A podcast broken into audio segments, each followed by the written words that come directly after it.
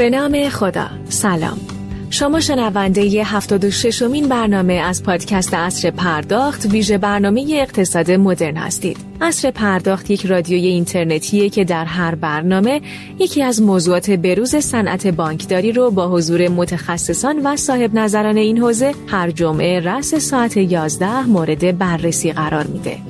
من ساغر مشهدی زاده هستم و افتخار دارم در دومین آدینه آبان ماه سال 1400 به همراه عبدالله افتاده مدیر مسئول رادیو اینترنتی اصر پرداخت در خدمت شما باشیم. این برنامه از طریق زیرساخت ارتباطی آسیا تک پخش میشه.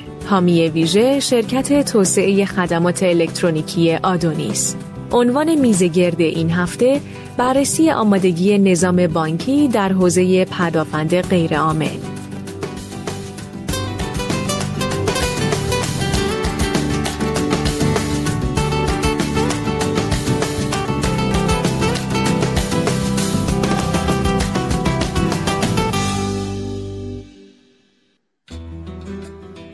بانک ها به عنوان یکی از بزرگترین سیستم های مالی و اقتصادی کشور همواره از اهمیت ویژه‌ای برخوردارند. سیانت از دارایی، نگهداری ثروت و حفظ اعتماد مشتریان از وظایف مهم بانک ها تلقی میشه و ضرورت برطرف کردن این مسئله ما رو مجاب می‌کنه که اون چیزی رو که لازمه در مسیر پیشبرد و نیل به این هدف به کار ببندیم. تهدیداتی که بانک ها رو تحت شعا قرار میدن به دو دسته طبیعی، زلزله، آتش سوزی و سیل و غیره و انسان ساز مثل جنگ های سایبری، سرقت از بانک ها، اقدامات خرابکارانه و غیره تقسیم میشن. پدافند غیرعامل به عنوان یکی از ارکان اصلی تقویت بنیه دفاعی و تجهیز زیرساختهای حیاتی سعی داره تا با پیاده سازی اقدامات پیشگیرانه و نوین میزان آسیب پذیری سیستم بانکی و سطح خسارات متحمل بر بانک ها رو در مواقع بروز بحران تا حد قابل توجهی کاهش بده.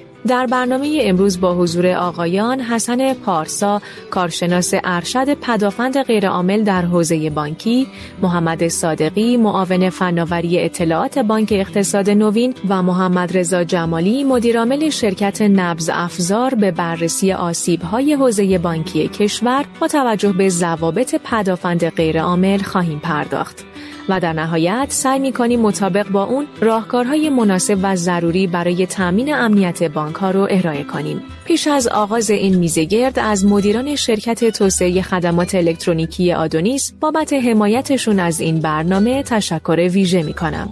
همچنین باید اشاره کنم آدونیس همگام با گسترش روزافزون بانکداری نوین و رشد استفاده از ابزارها و راه حل‌های مرتبط با این حوزه با استفاده از تجربیات انباشته بنیانگذاران و مهندسان اون در زمینه ماشین‌های دریافت و پرداخت الکترونیکی به ویژه دستگاه‌های خودپرداز ضمن مرتفع نمودن نیازهای بنیادین و تقاضاهای در حال رشد سیستم بانکی بانک ها رو در انتخاب بهترین مسیرشون یاری می‌کنه. سرعت، دقت و صداقت با مشتری تحت شعار آسوده به بانکداری بپردازید موضوعیه که آدونیس به اون افتخار می‌کنه. من خدمت میهمانان گرانقدر برنامه سلام و عرض ادب دارم و از آقای افتاده خواهش می‌کنم که میزگرد رو آغاز کنن جناب افتاده در خدمت شما هستیم. بفرمایید.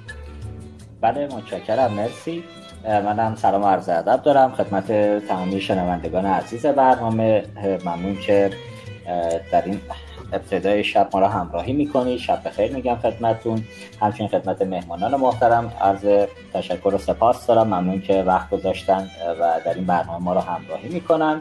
همطور که خانم مشهدی دادم توی مقدمه گفتن به واسطه اتفاقاتی که اخیرا در شبکه کارت سوخت افتاد ما هفته گذشته تصمیم گرفتیم این هفته این موضوع رو در حوزه پدافند غیرعامل در نظام بانکی هم بررسی بکنیم که خدای نکرده اگر یک روزی اتفاقی افتاد در این حوزه آیا ما بانکمون آمادگی لازم رو دارن برای مواجهه با چنین موضوع موضوعات و مشکلاتی یا خیر؟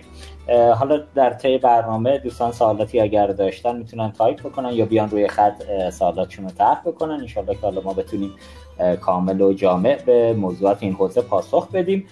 خب بریم سری احوال پرسی میهمانان برنامه با شنوندگان که به همین بهانه صداشون هم تست کرده باشیم. جناب آقای پارسا با خدمت از عالی هستیم. یه احوال پرسی با شنوندگان بفرمایید. سلام علیکم و رحمت الله. عرض وقت به خیر دارم. خدمت همه شنونده های عزیز. و تشکر می‌کنم از جناب عالی به خاطر اجرای برنامه خوب و متناسب با آخرین روزهای هفته پدافند غیرعامل. امیدواریم که انشاءالله امشب بتونیم یه برنامه خوب و مفیدی و برای شنونده های عزیز به اجرا بگذاریم. در خدمت شما هستیم متشکرم. مرسی آقای پارسای عزیز. آقای صادقی ارادت خسته نباشید. خواهش خدمت شما هستیم. بفرمایید. انشاءالله که بحث خوبی داشته باشیم و از دوپاتی که دوستان میگن استفاده بکنیم. من در خدمت شما هستم و دوستان. خواهش می‌کنم. مرسی آقای صادقی. آقای دکتر جمالی خدمت از علی هم هستین شما یه احوال پرسی با شنوندگان داشته باشید و اولین سال رو من با حضرت عالی بپرسم و وارد برنامه بشیم. خدمت شما هستیم. ارز کنم که هم عرض سلام دارم خدمت دوستان شما و بقیه میهمانان عزیز همچنین شنوندگان. امیدوارم که بتونیم عملا در خدمت شما باشیم مثل همیشه. سلامت باشید متشکر از شما. ممنون. حالا ما امشب اولین شبی هست که عملا روال برنامه رو تغییر دادیم. معمولا هر جمعه ساعت 11 صبح ما برنامه رو اجرا می کردیم این هفته اولین هفته ای هستش که ساعت 23 شروع کردیم. انشالله که حالا شنوندگان عزیز که همیشه ما رو دنبال می‌کردن به این روال عادت کنند و این عضو ما رو بپذیرند بابت اینکه یه تغییر برنامه داشتیم که مقدار جدی هم بود. ساعت متفاوتی رو انتخاب کردیم. حالا مفید واقع بشه این اتفاق و بتونیم در ادامه هفته های بعد شنوندگی بیشتری رو در کنار خودمون داشته باشیم. خب آقای دکتر جمالی من خیلی دیگه پرحرفی نمی کنم خواهشم اینه که حضرت عالی جزئیاتشو تا جایی که میشه باز بکنید. ما یکی از اتفاقاتی که همیشه برای خود من هم سواله آیا در نظام بانکی باید ما اصول پدافند غیرعامل رو بهش اهمیت بدهیم؟ ضرورت به کارگیری این اصول پدافند غیرعامل که حالا تو هفته پدافند غیرعامل هم هستیم همونطور که آقای پارسا گفتن و دوستان معمولا توی پدافند غیرعامل دستورالعمل هایی رو به سازمان ها و شرکت های دولتی ابلاغ می‌کنن که مراقبت هایی بکنن. البته من با یه چند نفر از مدیران که صحبت می‌کردم آقای جمالی می‌گفتن دوستان در پدافند غیرعامل اونقدر سختگیرانه عمل می‌کنن تو این دستورالعمل ها که اگر جلوی سازنده های اصلی مثل شرکت های آمریکایی یا اروپایی هم بذاری اون دستورالعمل رو اونا هم کم میارن و نمی‌تونن اجراش بکنن و آقایون فقط هشدار میدن و دست بالا می‌گیرن تو این موضوعات بله. در صورت که حالا هیچ کسی شاید تو ایران نتونه پاس بکنه این ها رو که خود اینم شاید یه نقطه ضعف باشه. بر اساس واقعیت نباشه آنچه که ابلاغ می شود از یه نهاد بله. بالا دستی خدمت شما هستیم. من میشنوم نظر سلامت باشید. خدمت شما عرض کنم که ببینید اولا اینکه من معتقدم که حالا حداقل با اون آشنایی که قبلا حداقل من داشتم تو این مسائل واقعا پدافند غیر عامل واقعا لغت درستی نیست. تو دنیا هم به نام passive defense یا در حقیقت دفاع غیر عامل شناخته میشه. تعریفش هم در واقع تعریفی هست که ما اگه بخوایم تو چارچوب ریسک صحبت کنیم بیشتر بحثای خود ریسکای عملیاتی میشه. اگه بخوایم از نقطه ریسک به این موضوع هم نگاه کنیم و همون مصادیق در موردش چیه صادقه. و تعریفش هم خب اون تعریفی که ما از نظامی ها شنیدیم این بوده که در اثر حملات به زیر ساخت ها یا حوادث طبیعی با پراکندگی مقاوم سازی و یا روش های دیگر کمترین آسیب به زیر ها و منابع انسانی کشور چی بشه؟ عملا وارد بشه. این چیزی هست که در واقع ما میشنویم و می‌دونیم. در رابطه با اون مسئله که گفتید متاسفانه ما از سمت حاکمیت خب این مسائل رو می‌بینیم. یعنی میان و در واقع مثل همون مسئله مسلمان کردن دیگه. اینقدر سخت می‌گیرن که طرف بیخیال میشه.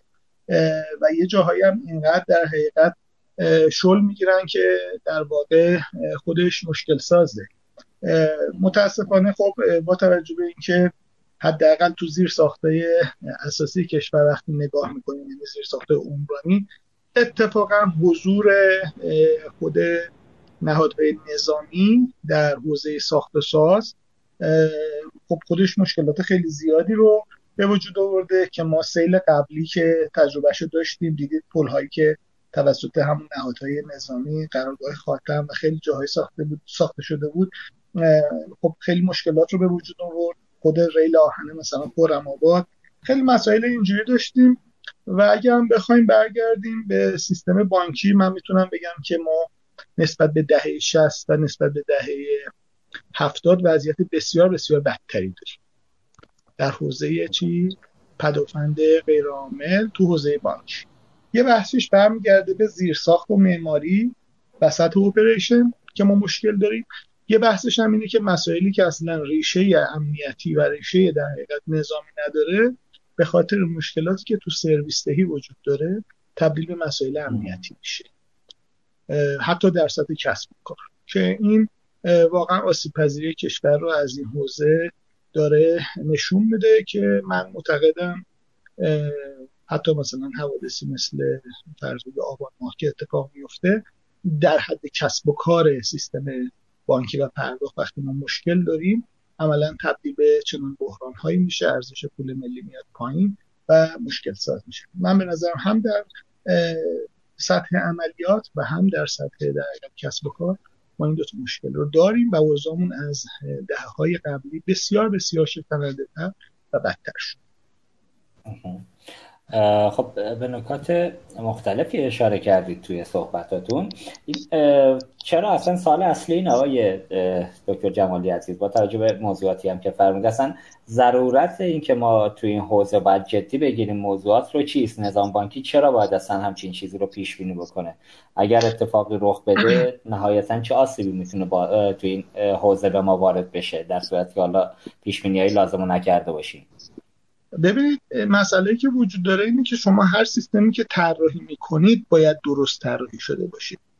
و ما با در سیستم بانکی هم متاسفانه خود حاکمیت و تو این چند سال می‌بینیم که پراکندگی نه تنها در خود بانک ها دقیقا اجرا نشد و ما data ها به صورت centralize و حتی operation به صورت فوق متمرکز ایجاد شد بلکه خود رگولاتور هم با دقیقا گذاشتن دو تا در واقع خدمت شما عرض کنم سویچ شتاب و شاپرک به صورت سریال اوضاع رو بدتر کرد و الان هم با چسبوندن در واقع همین سیستم بانکی مثلا از طریق رمز پویا و بقیه موارد به بقیه زیرساختهایی که اونها زیرساختهای امنی هم نیستن و حتی از نظر اپریشن هم اویلیبیلیتی مناسبی ندارن اوضاع رو دارن چیکار می‌کنن؟ بدتر می‌کنن. در تو سیستم بانکی خب سیستم اقتصادی باید چیکار کنه؟ جریان لازمش رو داشته باشه. حتی زمانی که جنگ هست زمانی که در واقع تهدیدات وجود داره زمانی که حتی حکومت نظامی هست نمی‌دونم. همه این مسائلی که وجود داره بالاخره اون کسب و کارها باید چیکار کنه؟ گردش خودش رو داشته باشه. حالا پرداخت که باید مستقل تر باشه. بانک ها هم که باید به عملیات خودشون به صورت روتین چیکار کنن؟ ادامه بدن. ولی خب با این وضعیتی که ما داریم متاسفانه ریسک عملیاتی خیلی خیلی بالایی در حال حاضر هست که ممکنه هر لحظه چی بشه اتفاق بیفته. درست. بسیار عالی. ممنون توضیحات که دادید. حالا در مورد موضوعاتی که فرمودید حالا در مورد سامانه حاکمیتی در ادامه برنامه حتما بهش می‌پردازیم. اونجا هم خیلی موضوع جذاب و مهمی هست. خب آقای پارسای عزیز ما برگردیم به شما. من تو سوابق کاری شما می‌بینم که مدیر کل شبکه بانکی در سازمان پداپند غیرعامل بودید. قایم مقام معاون فاوای سازمان پداپند عامل بودید و عرض به خدمت شما معاون قرارگاه پدافند سایبری کشورم بودید. حالا حضرت علی چون تو این حوزه قطعا تجربیات عملیاتی هم دارید اون جاهایی که امکان پذیر هستش و محرمانگی وجود نداره تو این حوزه من خواهشم اینه که فکتای مشخصی هم تو این بخش بدید به ما که بالاخره اینکه حالا ما باید ضرورت به کارگیری مبحث پدافند غیر عامل در نظام بانکی چیست و چرا باید جدیش بگیریم. خدمت شما هستیم. بفرمایید. بله خدمت شما عرض کنم که چون دیدم یکی دو تا از شنونده های عزیزم کامنت گذاشته بودن که اگه ممکنه ابتدا تعریفی از پدافند غیرعامل ارائه بشه و همینطور من به نوعی اصلاح کرده باشم تعریفی رو که آقای دکتر جمالی ارائه فرمودن. ببینید من اگه بخوام تعریفی رو به صورت کلی عرض بکنم تعریفی که به سلام مصوب مجمع تشخیص مصلحت نظام هست و در اساسنامه سازمان پدافند غیرعامل به اون اشاره شده به مجموع اقداماتی گفته میشه که کاهش آسیب پذیری و در نهایت مسئول رو به دنبال داره بازدارندگی به وجود میاره و افزایش پایداری استمرار خدمات ضروری و در نهایت تسهیل ایجاد می‌کنه در مدیریت بحران. این تعریفی است که مجمع تشخیص ارائه کرده و مصوب هست. یک تعریفی هم که مقام معظم رهبری ارائه فرمودن میفرمایند که پدافند غیرعامل مثل مسون سازی بدن انسانه. از درون ما رو مسون می‌کنه. این معناش اینه که ولو دشمن تهاجمی بکند و زحمتی هم بکشد و ضرب و زوری هم بزند اثری نخواهد کرد و این با پدافند غیرعامل محقق خواهد شد. ببینید پدافند غیرعامل سه تا کلید واژه رو در حالا به طور خاص در حوزه بانکی دنبال می‌کنه. یکی بحث امنیت اطلاعات که از همون حیث صحت و محرمانگی و در دسترس پذیری هست. یکی بحث ایمنی سرمایه ها و دارایی ها و به نوعی همون safety هست. و بحث resiliency یا همون تاباوری و پایداری. در چه شرایطی؟ ببینید ما تهدیدات رو دو سطح اگر ببینیم یک سطح تهدیدات تهدیدات طبیعی است. مثل سیل و زلزله و حوادث طبیعی یعنی ناشی از طبیعت. و یک صد از تهدیدات تهدیدات انسان ساخته یعنی با برنامه ریزی قبلی هدف گذاری میشه و اون تهدید عملیاتی میشه در یک حوزه خاصی. اساسا پدافند غیر عامل تهدیدات انسان ساخت و تهدیداتی که با سناریوهای قبلی ساخته و پرداخته میشه. مثلا به طور خاص در سیستم های کنترل صنعتی مثل استاکس نت بود که در اون مقطع سال 90 تولید شد و به اصطلاح هدفش مشخص بود مقصد مشخص بود و همه چی مشخص بود. بنابراین یک تهدیدی رو از قبل رقم می‌زنن. این نکته که خدمت شما باید عرض می‌کردم. اما در ضرورت که میفرمایید. ببینید با ظهور فینتک ها و ورود به بانکداری دیجیتال و وابستگی مردم و دولت به شبکه بانکی کشور. چون الان شبکه پولی مالی و بانکی ابزارهای نظام حاکمیتی در حوزه پول و بانک و ابزار اقتصاد کشوره.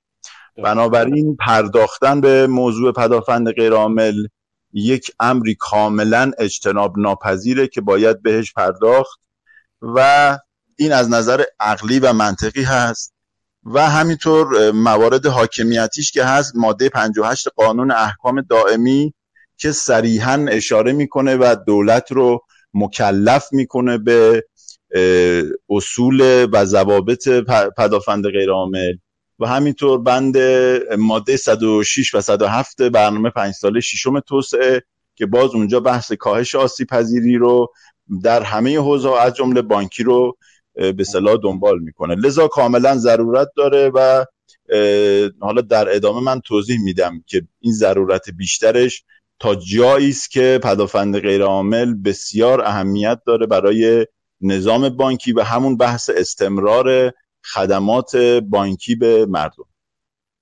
دقیقا. بسیار عالی متشکرم. خب آقای صادقی عزیز حضرت عالی هم اگر نکات خودتون رو در رابطه با این موضوع که چیکار باید کرد در حوزه پدافند عامل و ضرورت به کارگیریش در نظام بانکی چیست بفرمایید ممنون میشم.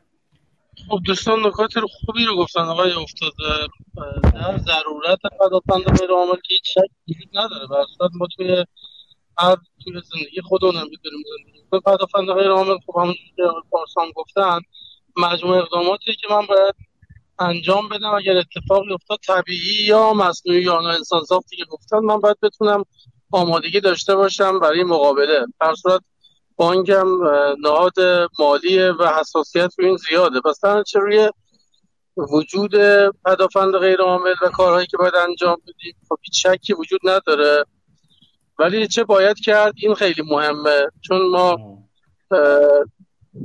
توی بانک های مجموعه اقداماتی رو داریم انجام میدیم و باید نگاه کنیم که این مجموعه اقدامات واقعا ما رو به اون سرمنزل, سرمنزل مقصودی که قرار ما رو در مقابل مشکلاتی که پیش میاد حالا طبیعی یا غیر طبیعی سیف می‌کنه یا اگه اتفاقی میفته من می‌تونم واقعا مدیریت اون بحرانی که پیش اومده رو انجام بدم به موقع اقدام بکنم و هم از داده هم از زیر ساخت هم از نهاد مالی که من دارم و مردم اعتماد کردم به من بر وظیفه بانک اولین وظیفهش اینجوریه که اعتماد سازی بکنه برای مشتریاش.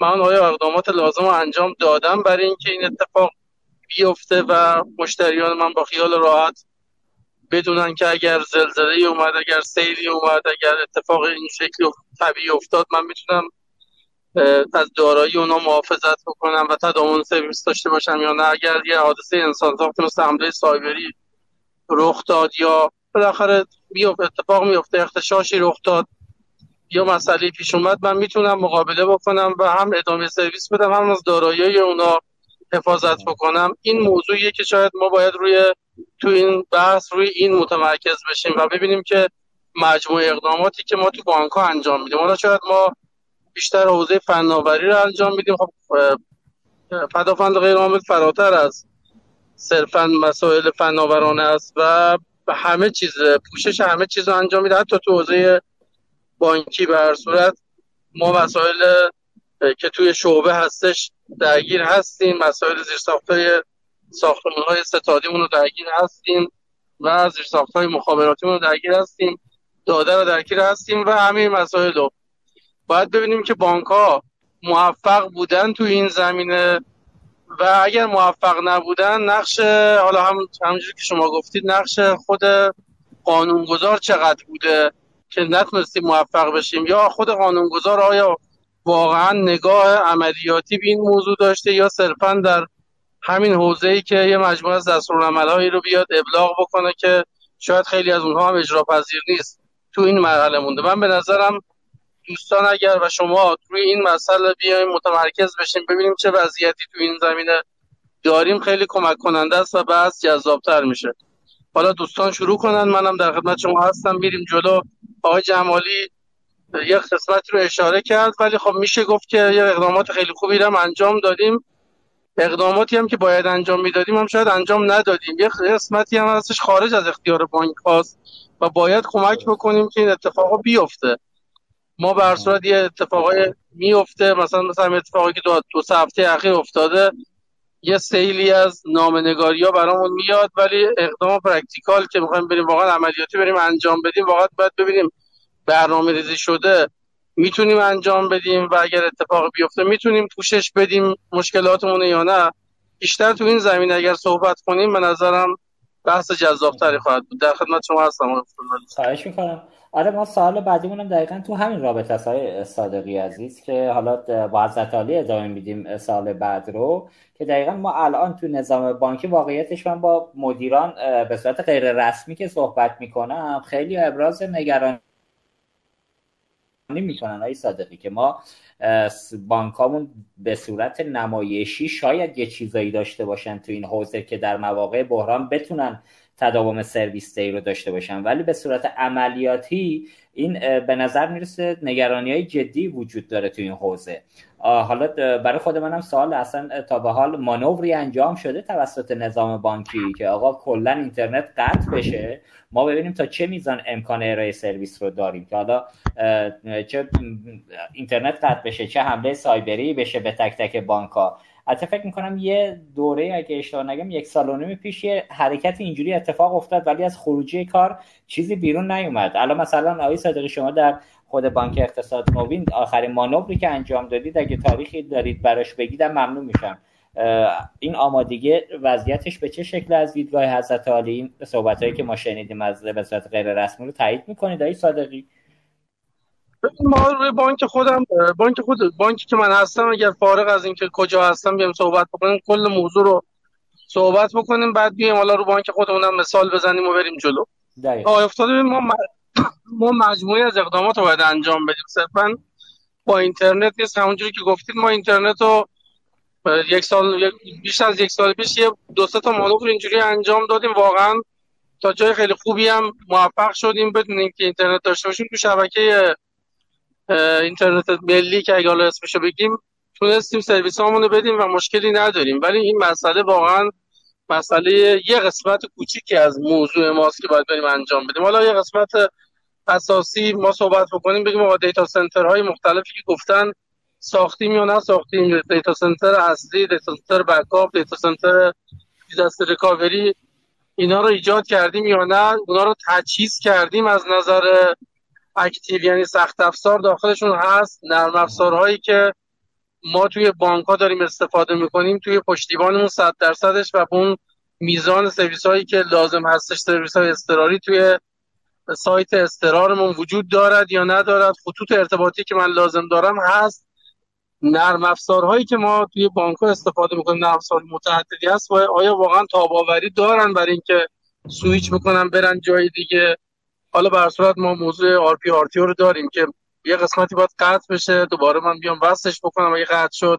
این واقعا این تاباوری سنجیده شده. با آقای جمالی عزیز بریم جلو. آقای جمالی حضرتعالی عطیه کرد دوستان در گروه هم اشاره کرد دو سال 98 در چنین روزهایی با قطعی اینترنت در کشور مواجه بودیم که حالا خودش هم یه مانور بود. البته که حالا اون قطعی اینترنت چون از قبل آمادگیش وجود داشت و به قولی همون توسط حاکمیت این اتفاق افتاد و می‌توانست آلارم بده به همه جا قبل از قطع شدنش که آمادگی لازم داشته باشیم ما می‌خوایم سویچ کنیم.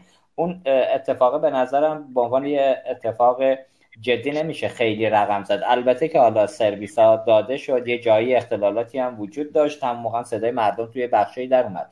آقای جمالی شما چقدر آمادگی نظام بانکی رو جدی می‌بینید در حوزه پدافند غیرعاملی در مواقع بحران ما فکر می‌کنید نباید نگران باشیم؟ همه چی اوکی یا نه؟ ببینید صدای من رو دارید شما؟ بله بله بله. ما همین الان تو بحران هستیم. یعنی همون سرویس و همون شرایطی که الان داریم کار می‌کنیم واقعا شرایط عادی نیست. و اون وضعیتی که در حقیقت بانک های ما دارن روش کار می‌کنن در واقع لبه آتش فشان هستن. و ما فکر نکنیم که همین الان وضعیت خوبی داریم. ببینید اون مورد سال 98 که ببخشید سال 98 که شما عرض می‌کنید اتفاقا ما باید از اینترنت به عنوان یک بستر و به عنوان یک در واقع ساختار موازی تو زیر ساخت استفاده کنیم. و این که مثلا فرض بگیم ما میریم به سمت زیر های ملی مثل مثلا شبکه سوخت و اینها رو جدا می‌کنیم این به معنی امن شدن سیستم واقعا نیست. یعنی شما تازه مشکلاتی ایجاد می‌کنی ماداگاسکارهایی ایجاد می‌کنی که در واقع از تکامل و تعامل با دنیا دور میشه و در واقع چی میشه؟ ریسک یه جاهایی حتی بالاتر هم می‌تونه بره. و این مسائل که به این سمت ها میریم الان تجربهش همون سیستم مثلا فرض بگیرید سوخت بوده. یه سیستم کاملا وطنی داخلی تازه اومده از اسمارت کارت هم استفاده کرده.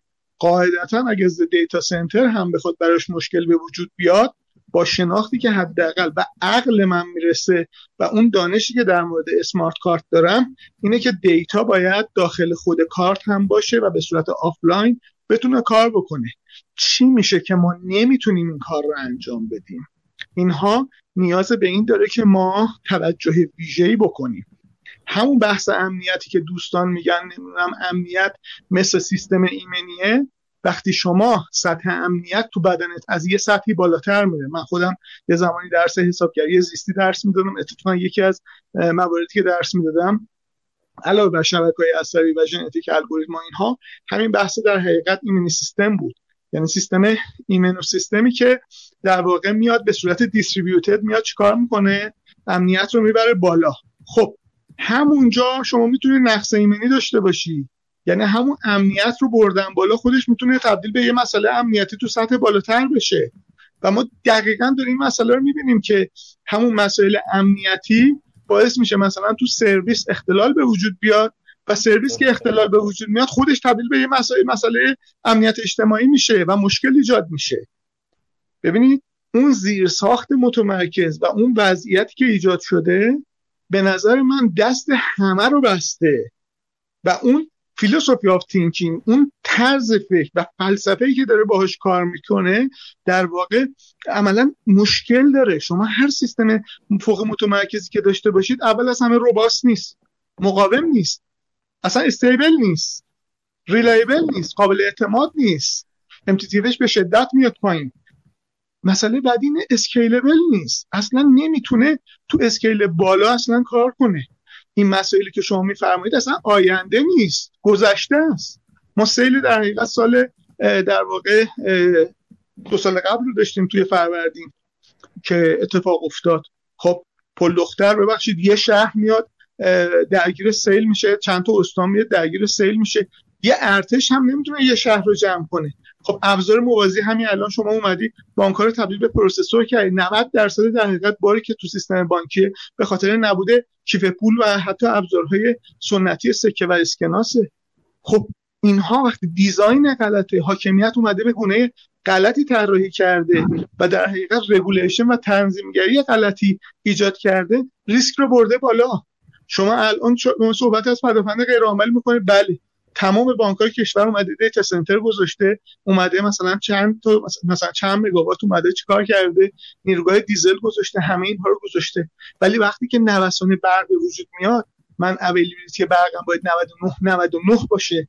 بعد 90 درصد میشه یعنی هزار برابر از حدی که باید بشه پایین تر باشه. میاد ولتاژ 20 کیلوولت از فرض بگیر از UPS رد میشه از در حقیقت چی رد میشه هیچ کارش هم نمیشه بکنی. میره یه ماشین دقیقا عظیم من رو توی بانک میاد چیکار می‌کنه؟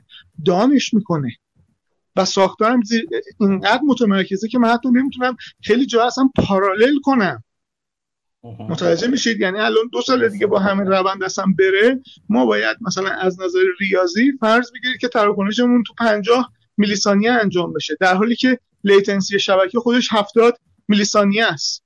خب چطور همچین چیزهای امکان داره؟ شما هم گذشته وضعیت نامناسبی داریم که دیدیم وضعیت هایی که به وجود اومده به خاطر همین مسائل رو هم در آینده. این یه روند غلطه که داره ادامه پیدا می‌کنه. در خدمت شما هست خواهش می‌کنم. مرسی. خب آقای صادقی الان شما روی خط هستید. می‌خواید ادامه صحبت قبلتون رو بفرمایید که من بعدش از آقای پارسا بپرسم. آقای افتاد نکات رو گفتم. برسات میگم حالا آقای دکتر جمالی هم از جنبه دیگه ای گفتم. ولی من به نظرم ما موضوع رو فقط محدودش کردیم بین که من فقط دیتا سنتر بسازم. سه تا دیتا سنتر بسازم و برم جلو. واقعا من خیلی از مسائل دیگه ای که باید اتفاق بیفته رو شاید هنوز نرفتیم جدی بررسیش بکنیم. حالا یه مسئله خیلی مهمتری که باید بررسی بشه و شاید نداریم اینه که من وقتی یه بحرانی می‌خوره فرض کن خدا نکرده اتفاقی توی مرکز تو تهران میفته من قرار برم از پشتیبانم خدمت بدم یه مشکل بزرگ و عادمون نیرو انسانیه.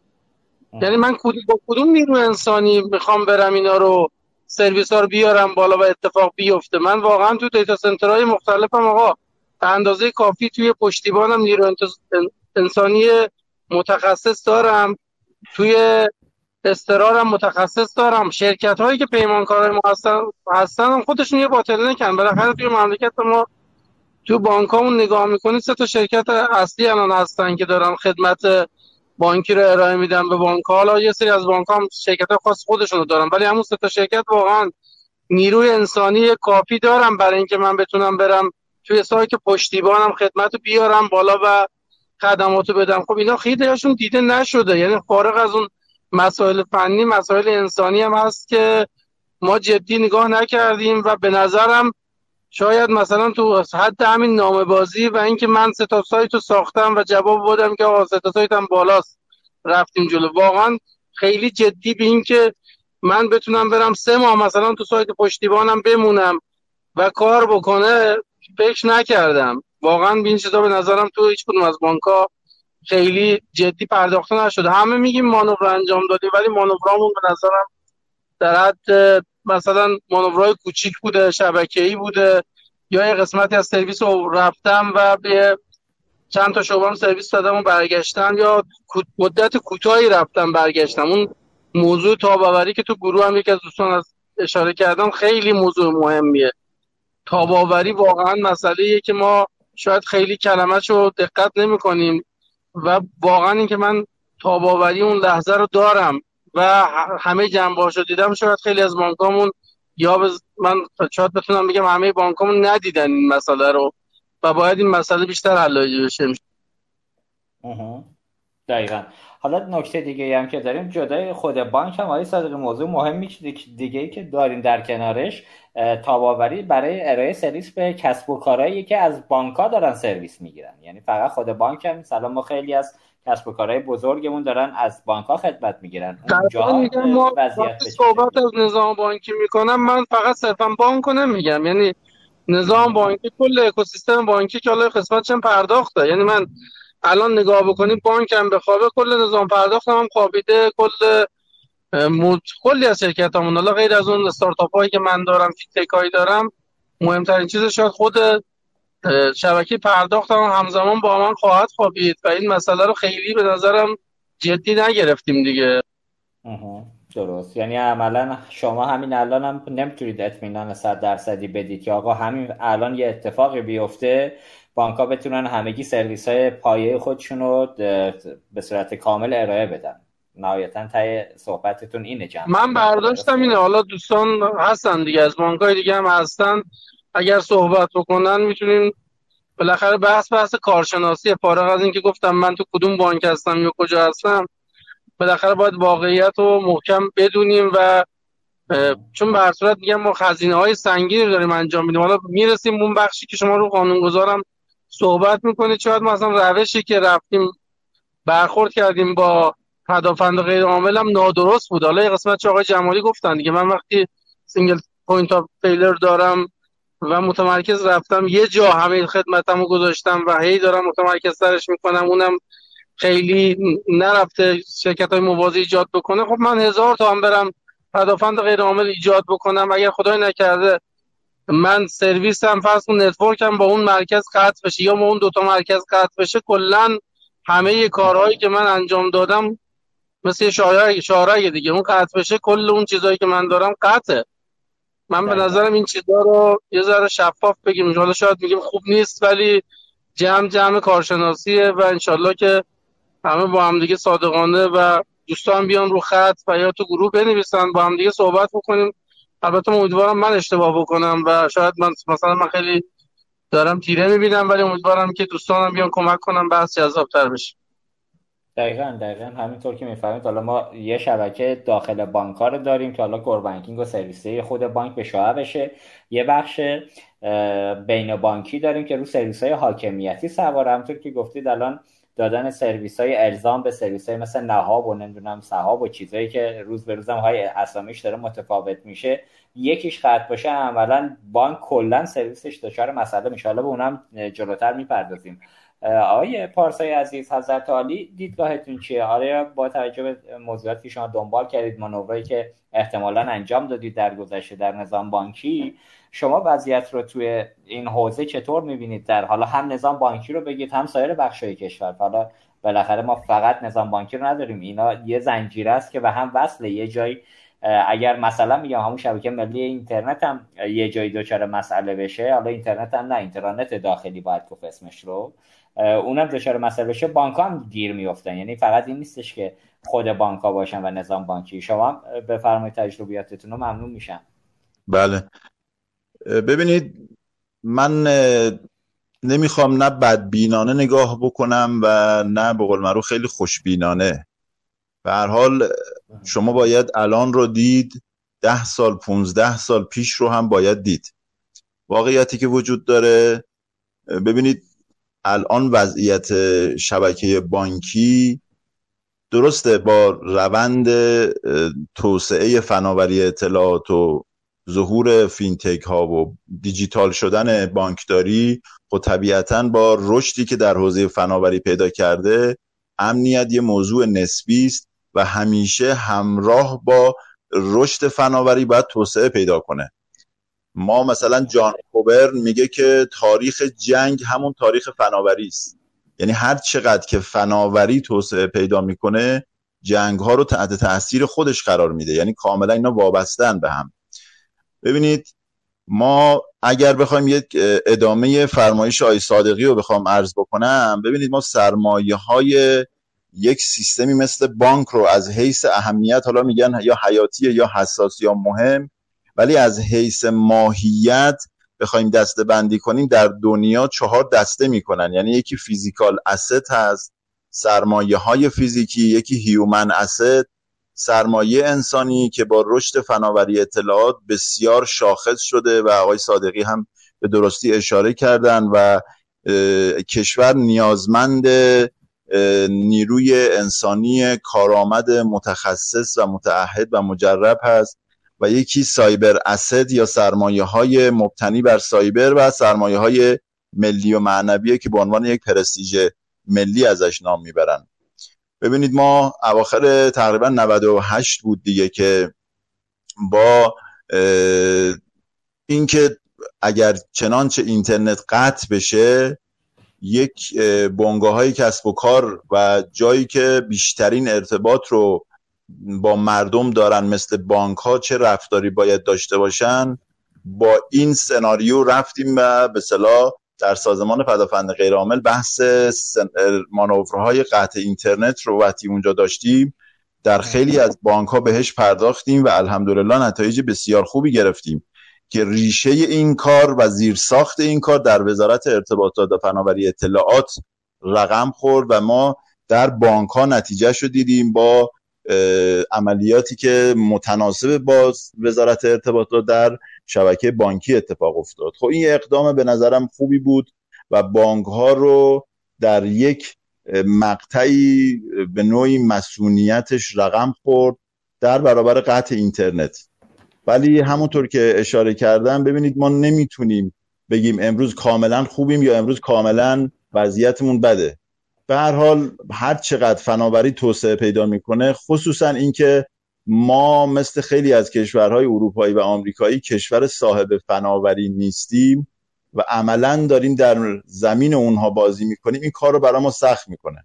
از یک طرف در شرایط تحریم قرار می‌گیریم. نمی‌تونیم برخی از دیوایس های به هر حال حیاتی رو که می‌تونه برای بانک ها بسیار ویژه باشه نمی‌تونیم به نوعی وارد بکنیم و اگر هم وارد می‌کنیم با توجه به اینکه می‌تواند تجهیز شده باشه و در جاهایی شما می‌بینید که تجهیز شدنش به گونه است که باعث خرابکاری هم میشه لذا خب کشور میره به سمت اینکه به سمت تجهیزات بومی بره و استفاده بکنه. خب از اون طرف هم شما می‌بینید تجهیزات بومی هم تا یک حدی تا زمانی که نهادهای حاکمیتی حمایت می‌کنند حمایت مالی و غیر اون یه مقدار جون می‌گیرن. در یک مقطعی می‌بینی باز دوباره متاسفانه رها میشن و خیلی نتیجه مطلوبی ممکنه نتونیم بگیریم. لذا اون اصلی که حالا بعضا دوستان عزیز اشاره کردن بحث اینکه سامانه های اساسی در یک سازمان حاکمیتی متمرکز شده. بله من اینو قبول دارم. کاملا مخالف با اصول و ضوابط پدافند غیرعامله چون اولین اصل در موضوع پدافند غیرعامل اجرای طرحهای تمرکز زدایی و ممانعت از تجمیع ساختار فنی است. درست. حالا که پارسا اصخایی می‌کنم این بخش رو مشخصا تو راند دوم برنامه می‌خوایم بهش بپردازیم این بحث سامانه بله. حاکمیتی رو حالا بله. تو همین حوزه این بخش از صحبت ها که حالا خود دستورالعمل هایی که سازمان پدافند غیر عامل میده به بانک ها یا جاهای مختلف. های پارسا چقدر زمانت اجرا داره؟ این بحث ترک فعل رو هم اگر بد نیست در موردش بپردازیم. که آقا بالاخره یه دستورالعملی از یه جایی اومده حالا زمانت اجراش تا چه میزان هست خودش یک مسئله است. و آره یه بانک خودش اینا رو پیش بینی نکرده باشه. فارغ از دستورالعمل هایی که برش صادر شده اینجا اگر اتفاق بیفته بالاخره مردم باید برن به کی مراجعه کنن؟ کی باید پاسخگو باشه؟ بفرمایید بخشن ببینید من ابتدای عرایزم عرض کردم ما ماده 58 قانون احکام دائمی کشور داریم و ماده 106 و 107 برنامه ششم توسعه و همینطور دادسرای ویژه پدافند غیرعامل در قوه قضاییه وجود داره برای برخورد با متخلفینی که بخوان به صلاح اون ضوابط و اصول پدافند غیرعامل رو رعایت نکنن. به طور خاص در حوزه پدافند غیرعامل در یکی دو سال گذشته یک دستورالعملی ابلاغ شده تحت عنوان CRP یا همون سایبر امرجنسی رسپانس پلن یک پلنی رو ارائه کرده که همه همونطور که آقای صادقی هم دیدم به درستی اشاره کردن همه وجوه مختلف پدافند غیر عامل رو فارغ از اینکه صرفا به بحث سایبر بپردازه حتی بحث های دیتا سنتر و بحث های فیزیکی و بحث های به سایبری و امثال اون رو کاملا در اون اشاره کرده و تازه در انتهاش اشاره کرده که این به صورت کلیس و طبیعتا بانک ها متناسب با تعداد شعباتشون و متناسب با گستردگی خودشون باید برن یک طرح مدیریت بحران ناشی از جنگ یا همون CRP خاص بانک خودشون رو تدوین بکنن و به تصویب سازمان پدافند غیرعامل برسونن و ازش بهره برداری بکنن. که حالا این که شما میفرمایید که زمانت اجرایش چی هست؟ که عرض کردم هم ضوابط قانونی وجود داره مطابق ماده 58 و ماده 106 و 107 برنامه ششم و هم دادسرای ویژه که حالا اخیرا اگر که این مصاحبه که با آقای سردار جلالی رئیس محترم سازمان پدافند غیرعامل در حوزه سوخ شد اگر دقت کرده باشید که ازش سوال کردن که شما چه اقدامی داشتید در این حوزه ایشون فرمودن که ما بخشی از تهدیدات رو با توجه به رصدی که داشتیم پیش بینی کردیم و ابلاغ کردیم و انجام نشده و طبیعتا افراد رو در این حوزه به حوزه به حوزه به صلاح قضایی حتما معرفی می‌کنیم. حالا اینکه چقدر این بهش پرداخته بشه و چقدر تا حالا پرداخته شده حالا باید دید که تسامحی وجود داشته یا نداشته ولی در مجموع الحمدلله چون به حالا شما می‌دونید پدافند غیر عامل خیلی نسبت به سازمان های دیگه عمر طولانی نداره. من یادم اوایل حتی تو تعریفش و تو درکش خیلی جای شبهه بود و خیلی ها نمی‌دونستن شاید همین الان هم خیلی ها ندونن. ولی خب به هر حال الحمدلله اتفاقات خوبی به نظر من خودم افتاده و نسبت به گذشته رشد خیلی خوبی داشته و اصول و مبانی اون برای خیلی از مسئولین کارشناسان الحمدلله جا افتاده. درسته. حالا آیه پارسا خواهش می‌کنم. تو این حوزه کمک بدید ممنون میشم. همطور که گفتید حالا پدافند غیرعامل سر می‌زنه چک. چک می‌کنه حوزه‌ای که حالا دستورالعمل هایی رو داده. ببینید نوشدارو پس از مرگ سهراب که به درد هیچ کسی نمی‌خوره. حالا ما الان تو حوزه کارت سوخ هر کسی رو اصلا بگیرین اعدام کنید چند نفرم اصلا اخراج کنید. اینا که درد و دوا نمی‌کنه. ما قبل از وقوع حادثه باید پیش بینی لازم رو بکنیم و عملا جلوشو بگیریم. مثلا اینکه حالا سردار جلی گفتن آقا ما پیش بینی کردیم اوکی پیش بینی کردیم. پس چرا این اتفاق افتاد؟ منم اینجوری که شنیدم مثلا کلا یا آماده باشی در سامانه های سوختن به واسطه اتفاقاتی که تو آبان ماه چند سال پیش افتاده بود از قبل آماده باش بودن دوستان. ولی با وجود آماده باش بودن این اتفاق رخ داد. حالا امیدوارم که دوستان بیان شفاف سازی بکنن دقیق بگن چه اتفاق اونجا افتاد. ولی اینکه حالا ما در نظام بانکی کی باید بره چک بکنه بانک X Y خود سامانه های حاکمیتی اصلا این دستورالعمل ها رو اجرایی کردن یا نکردن؟ این وظیفه به عهده کیست حالا بانک بالاخره چهار تا مدیر داره. مدیر می‌تونه تصمیم بگیره. حالا آقای صادقی هم گفتن ما مشکل منابع انسانی هم داریم تو این حوزه. بالاخره بله. اینجا اینکه بانک ها آمادگی رو دارن یا خیر کی باید بره اینا رو چک و تیک کنه؟ بالاخره یه چک لیستی باید باشه که یه نفر این تش بگه آقا فلان بانک فلان امتیاز رو می‌گیره فلان بانک نداره. و اگر نداره بسم الله بعد زیر دخمش رو گرفت. بره این کار انجام بده. چون موضوع نظام بانکی و پولی کاملا قصهش با همه سامانه های کشور متفاوته. ما اگر بله، اتفاقی که در سامانه سوخت افتاد مشابهش در نظام بانکی اتفاق بیفته. اینجوری نیستش که با قطع سرویس ها بگیم خب حالا بالاخره ماشین سوخت نداره می‌ذاریم یه کنار یه کاریش می‌کنیم. ولی الان شما اسکناس تو کشور داری بخوای اگر نتونستی تو شبکه الکترونیک کار کنی با پول کارات را بندازی همچی چیزی هم وجود نداره. و مشکلات امنیت اجتماعی زیادی رو به دنبال می‌تونه داشته باشه. تو این حوزه شما نظرتون چی؟ بله. چک چک بله. لیست و این چک کردن به کدوم سازمانه؟ آیا خود رگولاتور بانکی باید اینو چک بکنه؟ افتای ریاست جمهوری باید چک بکنه؟ شورای عالی فضای مجازی باید چک بکنه؟ پدافند غیرعامل؟ خود این موازی کاری هم و این سازمان های موازی هم خودی شده داستانی. من شنیدم دوستان در نظام بانکی یه اتفاقی که میفته از صد تا جا بهش زنگ می‌زنن به مدیر بالادستی که آقا چی بود چی شد؟ و همه باید پاسخگو باشه. بعد طرف میگه آقا من نمی‌دونم تو این موقعیت الان باید کارو برم درست کنم یا باید پاسخگو به 10 تا 20 تا نهاد بشم. یعنی به نظر می‌رسه حالا من دوست داشتم دوست داشتیم که دعوت کردیم از دوستان در هفته ریاست جمهوری. حالا من ابتدای برنامه باید می‌گفتم یادم رفت. از هفته ریاست جمهوری دعوت کردیم. دوستان به خاطر مباحث موضوعات خاص امنیتی گفتم ما امکان نداره تو برنامه باشیم دستورالعمل های اجازه نمیده و از بچه های پدافند غیر عامل هم درخواست داشتیم که تو برنامه باشن ولی خب اونجا متاسفانه مقدور نبود و به نظرم نیومدن آقایون تو برنامه های تخصصی یه مقدار خودش شبهه برانگیزه. اینکه آقای سردار جلالی یا سایر دوستان میرن تو برنامه های غیر تخصصی به سوالات غیر تخصصی پاسخ میدن. فکر می‌کنم دردی رو دوانه می‌کنه تو این حوزه. بهتره آقایون یه مقدار جدیتر اگر می‌خوان کار بکنن تو این فضا هم خودشون رو قرار بدن که بالاخره ایراداتی که سمت خود دوستانم هست بیرون بیاد و ما اونجا هم بتونیم در صحبت بکنیم و راهکار داشته باشیم. و پرحرفی کردم آقای شما بفرمایید. من یه توضیح بدم خدمت شما. ببینید یک جایی مثل دبیرخانه مرکز ملی فضای مجازی که بالا سر اون شورای عالی فضای مجازی با ریاستی ریاست محترم جمهور هست اونجا خب سیاست گذاری کلان و کلیش انجام میشه. ببینید نمیشه گفت موازی کاری واقعیت اینه که یک سه تا سطح وجود داره. سه تا سطح در سه سطح مختلف. یکی لایه جرمه یکی لایه به صلاح حوزه های امنیتیه و یکی حوزه های جنگی است.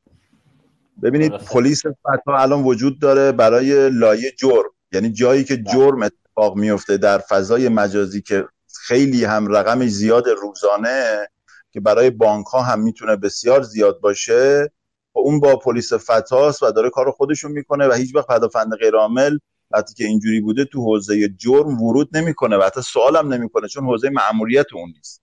درست. ولی جایی که به نوعی تروریستی میشه و حوزه امنیت پیش میاد اونجا مرکز راهبردی افتا دوستان مسئولیت دارن و ورود می‌کنن اون جایی که ما در برابر یک یا چند کشور متخاصم مقابل هستیم و مقابل ما اون کشورهایی هستن که میان به صلاح ضربه می‌زنن و هدف گذاریشون امنیت ملی کشور هست اونجا جایی است که سازمان پدافند غیرعامل ورود می‌کنه و یکی از دلایلی که شما دیدید تو همین سامان حوزه سامانه سوخت که آقای جلالی به عنوان رئیس سازمان پدافند غیرعامل ورود کرد چون رسما اعلام کرد که این کار کار آمریکا و رژیم صهیونیستی است و یعنی صریحا اس بردن و به همین دلیل هم اومدن ورود کردن و, و به قول معروف گفتن که ما قبلا هم گفته بودیم و چرا انجام ندادن و چرا اینجوری و برخورد خواهیم کرد و فلان این حرفا.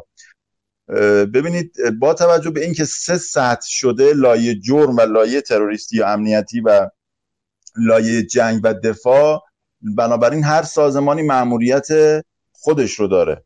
این این سال بعدیتون فرماش کردید که مسئولیت چکلیست با کیه؟ خب طبیعتا هر کسی دستورالعملی که میده مسئولیتش با خودشه.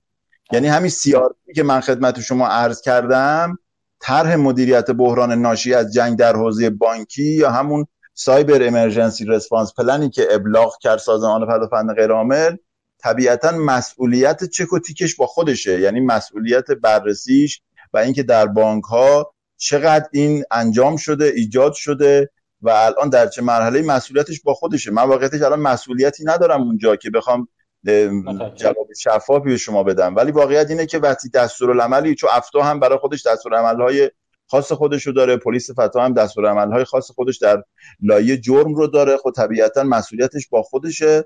حالا اینکه چقدر اونها ورود دارن اینکه بتونن پاسخ بدن اون دیگه با اون سازمان خاص است. و از یه طرف من یه نکته هم اشاره بکنم. ببینید میگه تو قانون هست و تو اساسنامه سازمان پدافند غیرعامل میگه بالاترین مقام مسئول هر تشکیلاتی مسئولیت پدافند غیرعامل رو به عهده داره. یعنی مثلا در یه بانک مدیر عامل به عنوان بالاترین مقام مسئول باید پاسخگو در حوزه پدافند غیرعامل باشه.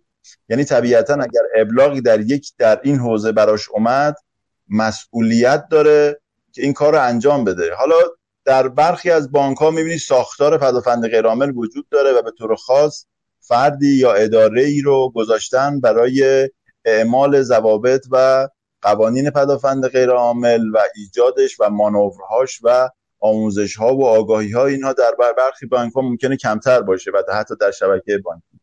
ولی اساسا نمیشه گفت که شما دقیقا کار کار کیه. هر کی در حوزه خودش و مأموریت خودش باید پاسخگو باشه. درسته. خب همینم خوب نیست دیگه آیه پارسای عزیز. ببینید همطور که بله. میگید آیه سردار جلی از فرمودن که آقا ما هشدارهای لازم داده بودیم. خب اوکی هشدارا رو دادید. به قول شما دستورالعمل ها هم که به هر کسی که میده خودش هم باید بره چک کنه.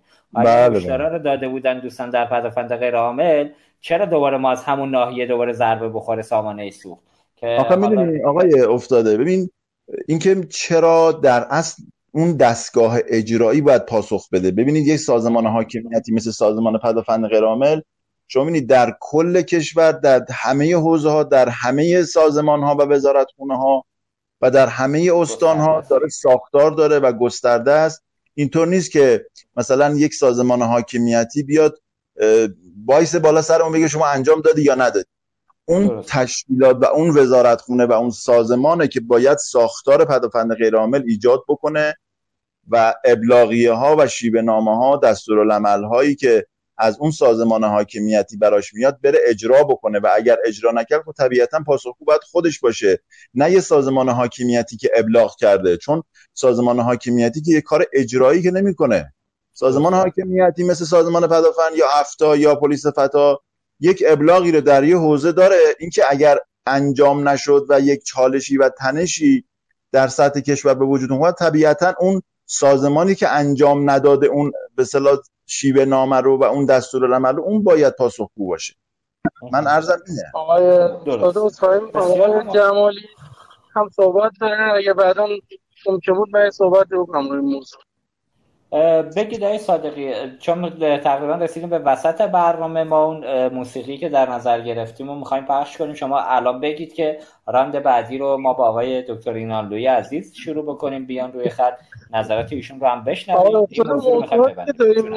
ما یه موضوع داریم که مثلا ما برنامه‌ای دادن مثل دستورالعمل دادن خب تو مملکت ما دستورالعمل های زیادی داده میشه ولی من خودم حداقل تجربه خودم اینجوری بوده که درسته میگم آقا بانک مرکزی نمی‌دونم حاکمیتی. ولی تا نیومدن پای کار و پروژه های ریز و تعریف نکردن پروژه تعریف نکردن اون سمت و سوی که باید می‌رفتیم نرفتیم. علتش چیه؟ الان تو پدافند غیرعامل نظر شخصی اینه که بالاخره ببین پدافند غیرعامل ایجاد کردن زیر ساختش و اجرا کردنش هزینه بره و هزینه های زیادی رو تحمیل می‌کنه و هر مجموعه ای و به هر کسی که بیا تصمیم گیری بکنه واقعا سختشه که بیاد. مثلا من برم یه سایت بسازم یه سایت هم اینش بسازم یه مجموعه نیرو انسانی این همون درستش بکنم و همه اینا رو همین الان امروز می‌خوام.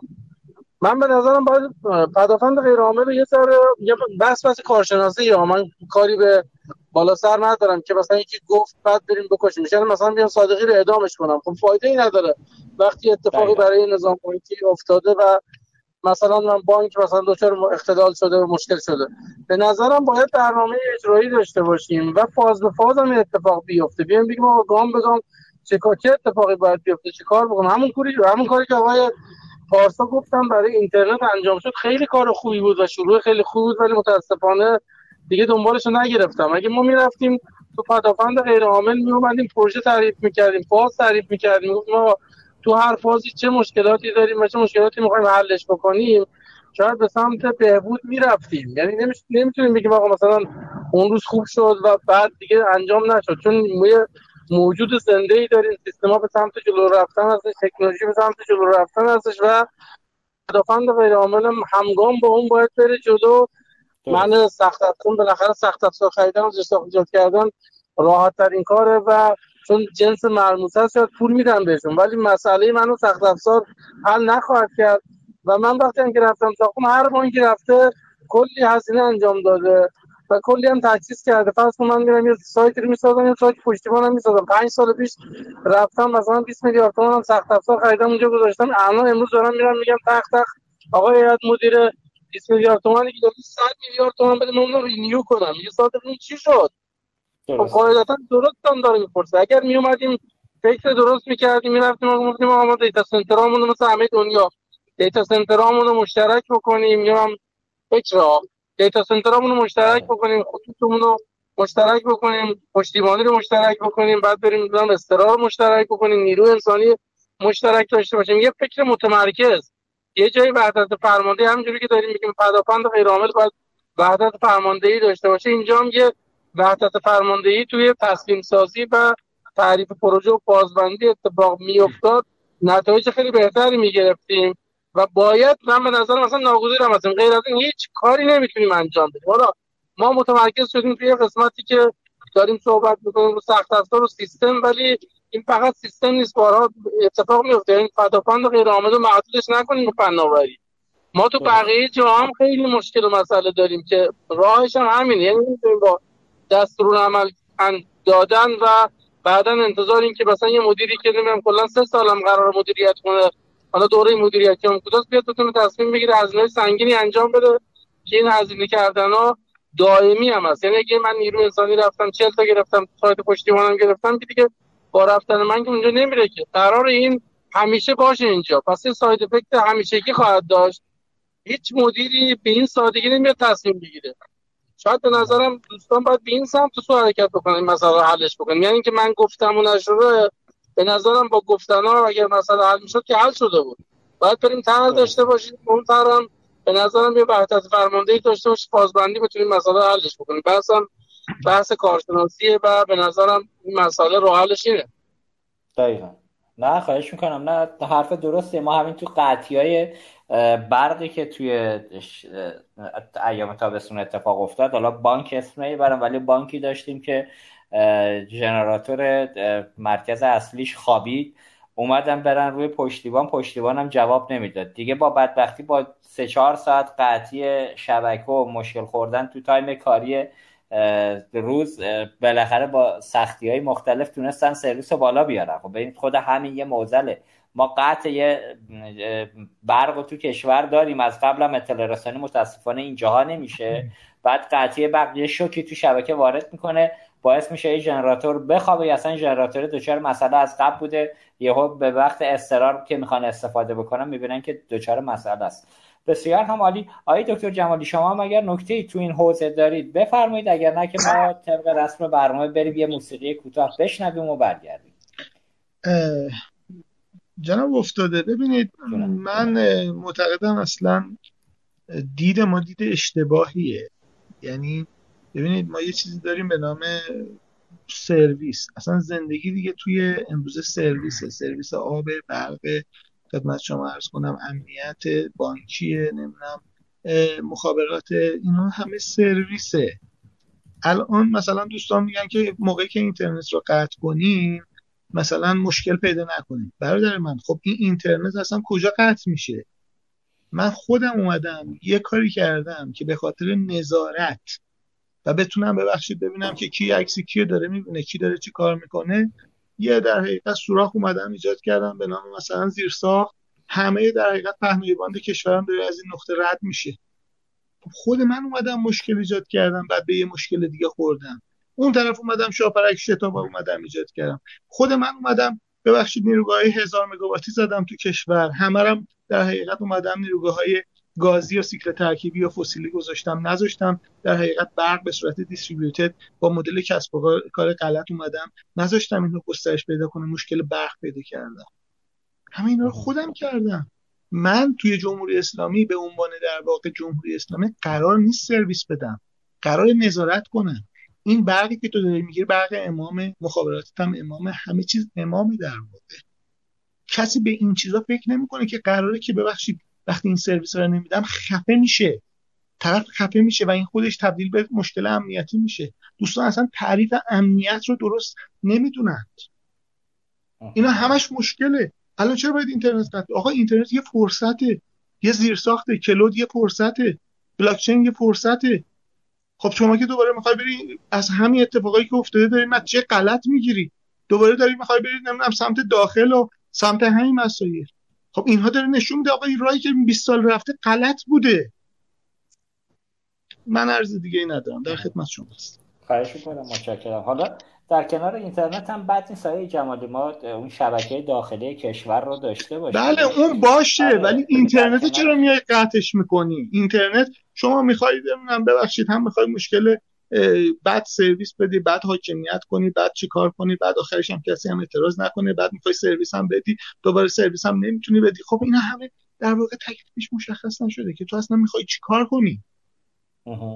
درسته. ببین شما اومدی به قول شما اومدی مثلا فرض بیا پول خورده اسکناس تو همین در حقیقت business ک- کسب و کار خودم سکه و اسکناس اومدی از بین بردی. خب ساختار موازی نداری. کیف پولم نداری. اون طرف ببخشید همون نهاد حاکمیتی که میگن جزء اجرا نیست. وقتی که موقع اجرا میشه میگه من چیکارم خب 80 درصد 90 درصد شرکت خدمات انفرماتیک داره تراکنش خورد می‌خوره. خب شما دیگه خودت داری می‌بینی دیگه. بعد اومده یه کاری کرده که کارمزدم. یه جوری نیست که مثلا من برم به بانک خودم مراجعه کنم که موقع بحران در واقع مشکل ایجاد نشه. اومدم سامانه سوخت رو گذاشتم. جهان. سوم بگیم من نیستم در حال توسعه تو کشور در حال توسعه که تو availability 99 99 نداری که. 59 و 69 که نداری که. خب اومدی اینها رو با زنجیره های در حقیقت یه بنزین من می‌خوام بزنم. دو تا سیستم حداقل سه تا سیستم موا... عملا centralize اینجا وجود داره. خب یکی اولیش 99 درصد اونم 99 درصد. اینه در هم ضرب میشه. خب میشه 90 درصد. میشه 80 درصد. خب از این طرف زمان سوختگیری رو بردم بالا. مجبورم دو برابر ظرفیت استفاده کنم. به قول آقای آقای صادقی اومدم دیتا سنترامو درست طراحی نکردم. همش دارم هزینه هاردور اینها جمع میشه تبدیل به سربار رو بانکا میشه. هزینه عملیاتی میره بالا. هزینه عملیاتی میره بالا. هزینه تمام شده پول میره. هزینه تمام شده پول میره بالا. مشکل دلار به وجود مشکل دلار به وجود میاد دوباره مشکل ریال به وجود. خب اینا من خودم این کار رو کردم به عنوان حاکمیت. درسته.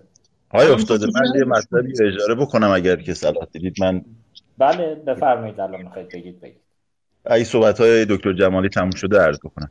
آره آره آیده من تموم شده ولی اگه دوباره لازم شد که در خدمت شما. بله حتما. ببینید واقعیت اینه که سازمان های حاکمیتی حالا به طور خاص در حوزه پدافند غیرعامل و امثال این این اشتباهه که مثلا فکر بکنید شما که امنیت یعنی این که قطع اینترنت. نه اصلا واقعیت اینه که اینترنت و فضای مجازی یک محبت الهی است و هیچ وقت به دنبال این نیستیم که یعنی نبودیم که بخوایم بگیم که امنیتی کردن این موضوع و یا اینکه مثلا خود اینترنت رو بگیم که پس باید قطع بشه چون باید امنیت رو ایجاد کرد. اصلا این همچی چیزی نیست. ببینید نکته که وجود داره اینه که با توجه من ابتدا عرض عرض کردم کشور صاحب فناوری داره این اینترنت رو به ما میده و دشمنی خودش رو بارها و بارها و بارها رسما اعلام کرده و انجام داده و کشورهای مثل ما دیده و خواهیم دید طبیعتا در حوزه پدافند غیرعامل یک منطق سالم و درست میگه شما باید یک فکری به حال خودت بکنی اصلا شبکه ملی اطلاعات فلسفهش چیه فلسفهش اینه که شما بتونی در شرایط بحران بدون وابستگی به یک کشور صاحب فناوری خدمات تو در داخل کشورت به مردمت ارائه بدی درست. که عرض کردیم در اون مانور قطع اینترنت در اصل اینترنت قطع نشده. ببینید حالا سناریو خاص خودشو داشته. در اصل ما در لبه گیت وی از خارج کشور به زیرساختای ما دسترسی نداشتند. خب. و این باعث شد که شما دیدید ما برای هر بانکی وقتی که با این سناریو رفتیم که مثلا مانور رو برگزار کردیم عملا مثلا شعبات خارجی هر بانک در خارج از کشور از کار میافتاد. ولی در داخل کشور مردم هیچ گونه قطعی رو حس نمی‌کردن. بنابراین ببینید اینجور نیست که مثلا یه سازمان حاکمیتی بگه که آقا اینترنت بده فضای مجازی بده اینا. بله حتما فرصته. حتما فرصته ولی واقعیت اینه که باید همزمان با فرصت تهدیدش هم دید. اگر تهدید رو نبینیم میشیم مثل کشور عراق. در کسری از زمان شما دیدی کل حاکمیتش رو از دست داد. در خیلی از کشورهای دیگه. ببینید اینکه ما خیلی خوشبینانه فقط صرفا بهره بردار بشیم و درگیر زرق و برقش بشیم طبیعتا یه روزی این وابستگی می‌تونه برای ما کاملا مشکل ساز بشه. بنابراین هم فرصت رو باید دید و هم تهدید رو. ولی و واقعیت این نیست که ما بیایم مثلا بگیم امنیتیش کردیم. نه. اینجوری نیست و مانورهایی هم که انجام شده به همش به دنبال اون بحث resiliency و تاب‌آوریه. چون استمرار خدمات ضروری در حوزه بانکی بسیار اهمیت داره و جایی است که مردم هر روز و ممکنه مثلا هر ساعت به بانک مراجعه کنن و اون جایی است که اگر مردم با ورود به بانک و به هر شعبه بانکی احساس کنن که مثلا پولشون داراییشون زیر سوال رفته و یا مثلا مشکلی براش پیش اومده همین مردم و حتی خیلی از آدمای ارزشی ما ممکنه کف خیابون بریزن و, و برای حاکمیت مشکل وجود بیارن. بنابراین من ارزم خلاصش اینه که هم فرصت رو باید دید و هم تهدید در خدمت شما هست کنم خدمت از ماست. حالا در ادامه برنامه من نکاتی رو دارم که آقای اینالی رو تو راند دوم بیان روی خط از ایشون می‌پرسم حالا سایرین هم کمک کنم به بس. پس ما با اجازهتون یه چهار دقیقه رو یه موسیقی در نظر گرفتیم. دوستان بشنوند و خستگی در کنم برمیگردیم خدمت شما.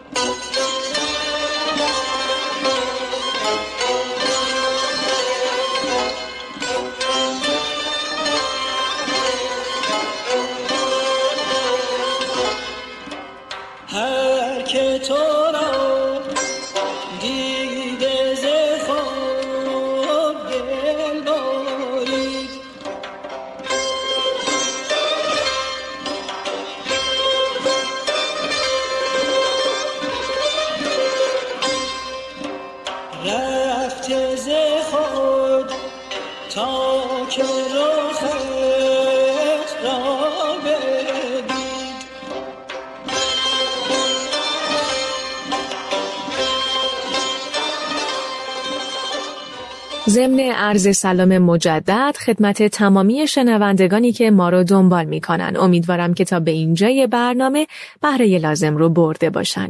باید اشاره کنم که آدونیس با در اختیار داشتن 22 درصد از سهم بازار پشتیبانی ماشین های بانکی شامل دستگاه خودپرداز و کیوسک بانکی، برندهای وینکور، هیستکام و NCR و دستگاه های CRS برند ایهوا که یکی از کاراترین و با کیفیت ترین در نوع خودشون هستند، تونسته در کنار مراکز تعمیراتی متشکل از کارشناسان خبره و متخصص برای حلهای متنوع جایگاه خودش رو به سرعت ارتقا بده. تولید داخلی و عرضه ماشین های خودکار بانکی نظیر دستگاه های خودپرداز، خوددریافت، خودگردان یا CRS و کیوسک های بانکی تحت لیسانس تولید کننده های اصلی به همراه سامانه مدیریت پایانه های بانکی و انواع نرم افزار ترمینال آدونیس رو در مقام شریک تجاری مطمئن برای بانک ها و مؤسسات مالی و اعتباری کشور قرار داده. خب آقای افتاده برای ادامه برنامه در خدمت شما هستیم فرمایید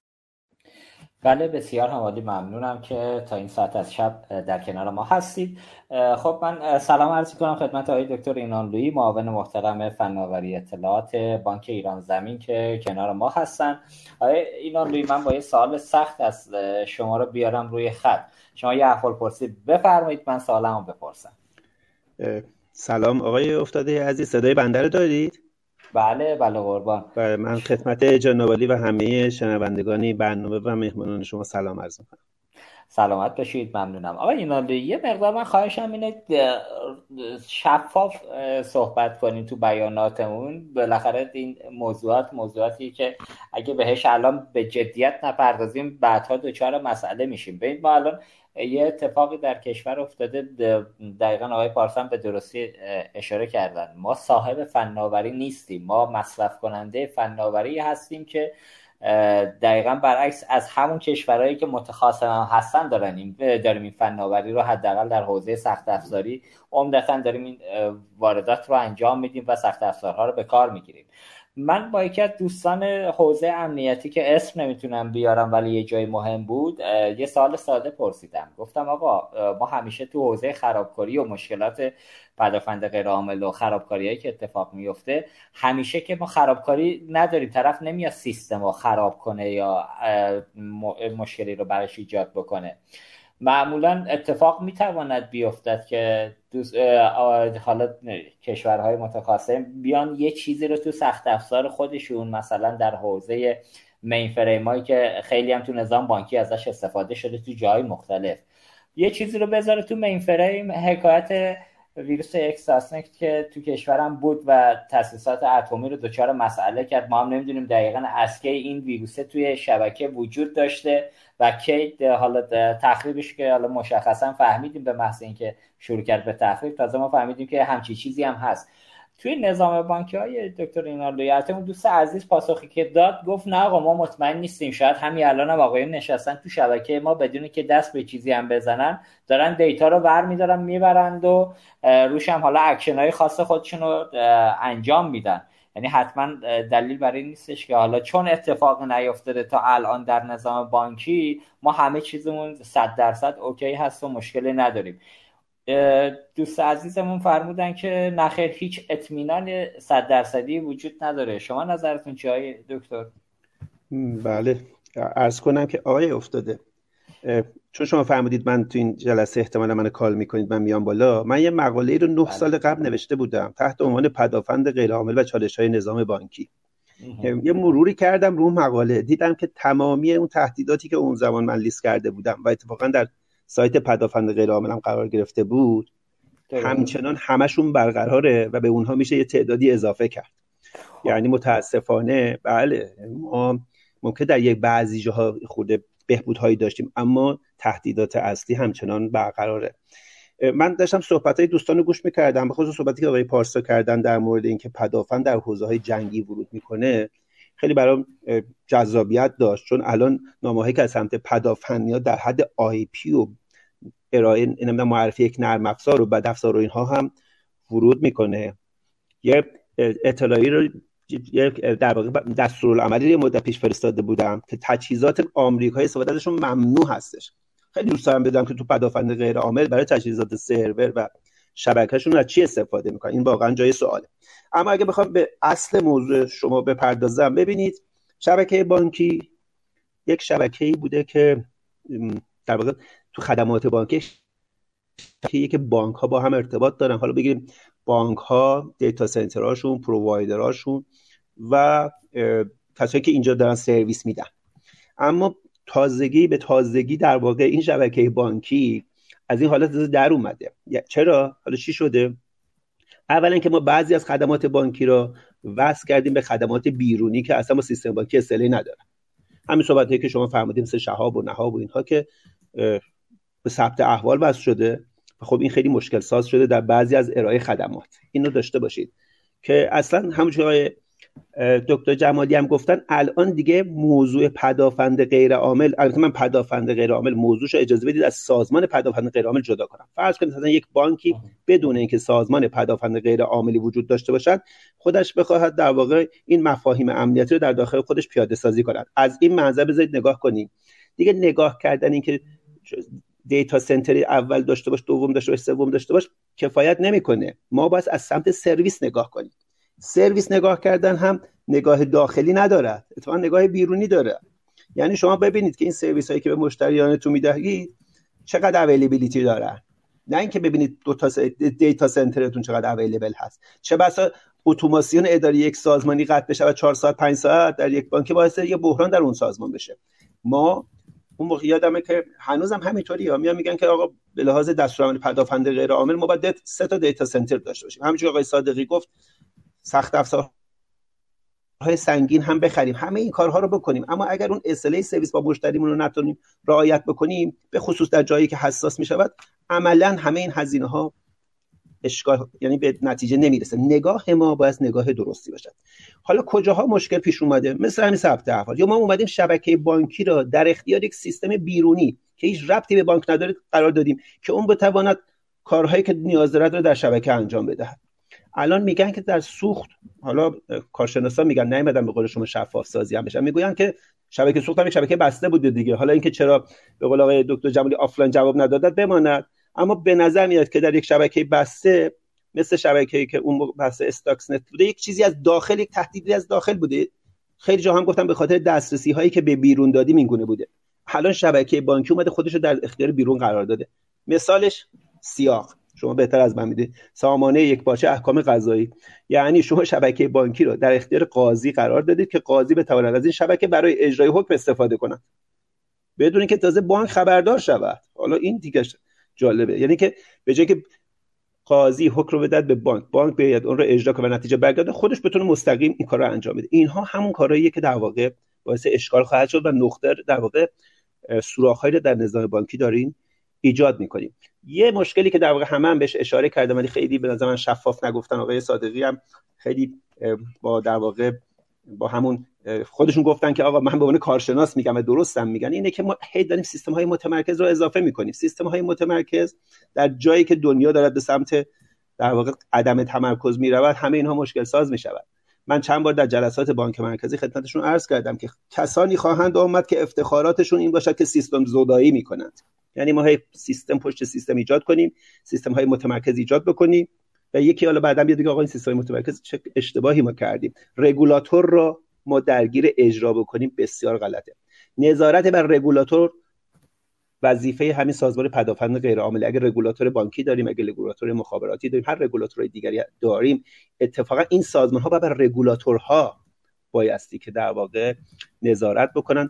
که اینها در واقع مشکل ما هر چقدر سخت افزار و نرم افزار رو اینها رو داشته باشیم تقویت کنیم لبه ها رو ببندیم فایروال ها رو داشته باشیم سخت افزار بومی هم داشته باشیم وقتی شبکه در اختیار دیگران قرار میدیم این مشکلات در واقع پیش میاد هم. وقتی همه سیستم ها رو داریم متمرکز می‌کنیم. آقای پارسا اشاره کردن به بانکداری دیجیتال. آقا بانکداری دیجیتال در ذات خودش در ذات خودش توضیح شدگی دارد عدم تمرکز دارد. حالا شما نگاه کنید که می‌خواهید با یک سیستم متمرکز که از اصل اشکال دارد. از لحاظ معماری اشکال دارد. به یک سیستم غیر متمرکز می‌خواهید نظارت بکنید. خب معلومه این معماری مشکل ساز میشه. یا در سرویس مشکل می‌خورد یا یک سوراخی درش پیدا میشه یا یک تمرکزی درش ایجاد می‌شود که مشکل ساز خواهد. همین الان سویچ شتاب و سویچ شاپرک به خاطر اینکه همین تک هستم و یک دونه هستم مشکل سازه. سالیان ساله. سالیان ساله که همه متخصصین بانکی می‌کنن سویچ دوم و سوم شتاب مورد نیازه. اما کی توجه کرد؟ به نظر من دستورالعمل های با... در واقع بالا دستی مثل دستورالعمل هایی هم که پدافند میفرسته تاثیرگذار اون چنان نیست. پدافند چی میگه؟ همیشه میگه شما آماده باش باشید همه این کارها رو بکنید. خب یه بار گفتی مرسی. من هم الان میگم آقا کل بحث پدافند اینه که لطفا شما آمادگی 100 درصد در مورد سرویساتون داشته باشید. خب اینو یه بار گفتی. خب حالا بقیه برن اجرا کنن دیگه. آیا سویچ بانکی تو این 20 سال تغییر کرد؟ آیا سویچ شاپرک تغییر کرد؟ آیا ما از سیستم متمرکز داریم فرار می‌کنیم؟ نه. خب اینا رو هی گفتیم دیگه. حالا دیگه هی تکرارم بکنیم که به جایی نمی‌رسیم. ارزم اینه که ما در خلاف مسائل و سیاست های کلانی که مصوب شده حرکت می‌کنیم و اونو نظارت هم برش نداریم و در عمل در واقع داریم هی نقاط آسیب پذیرمون رو افزایش میدیم و این مشکلاتی رو داره.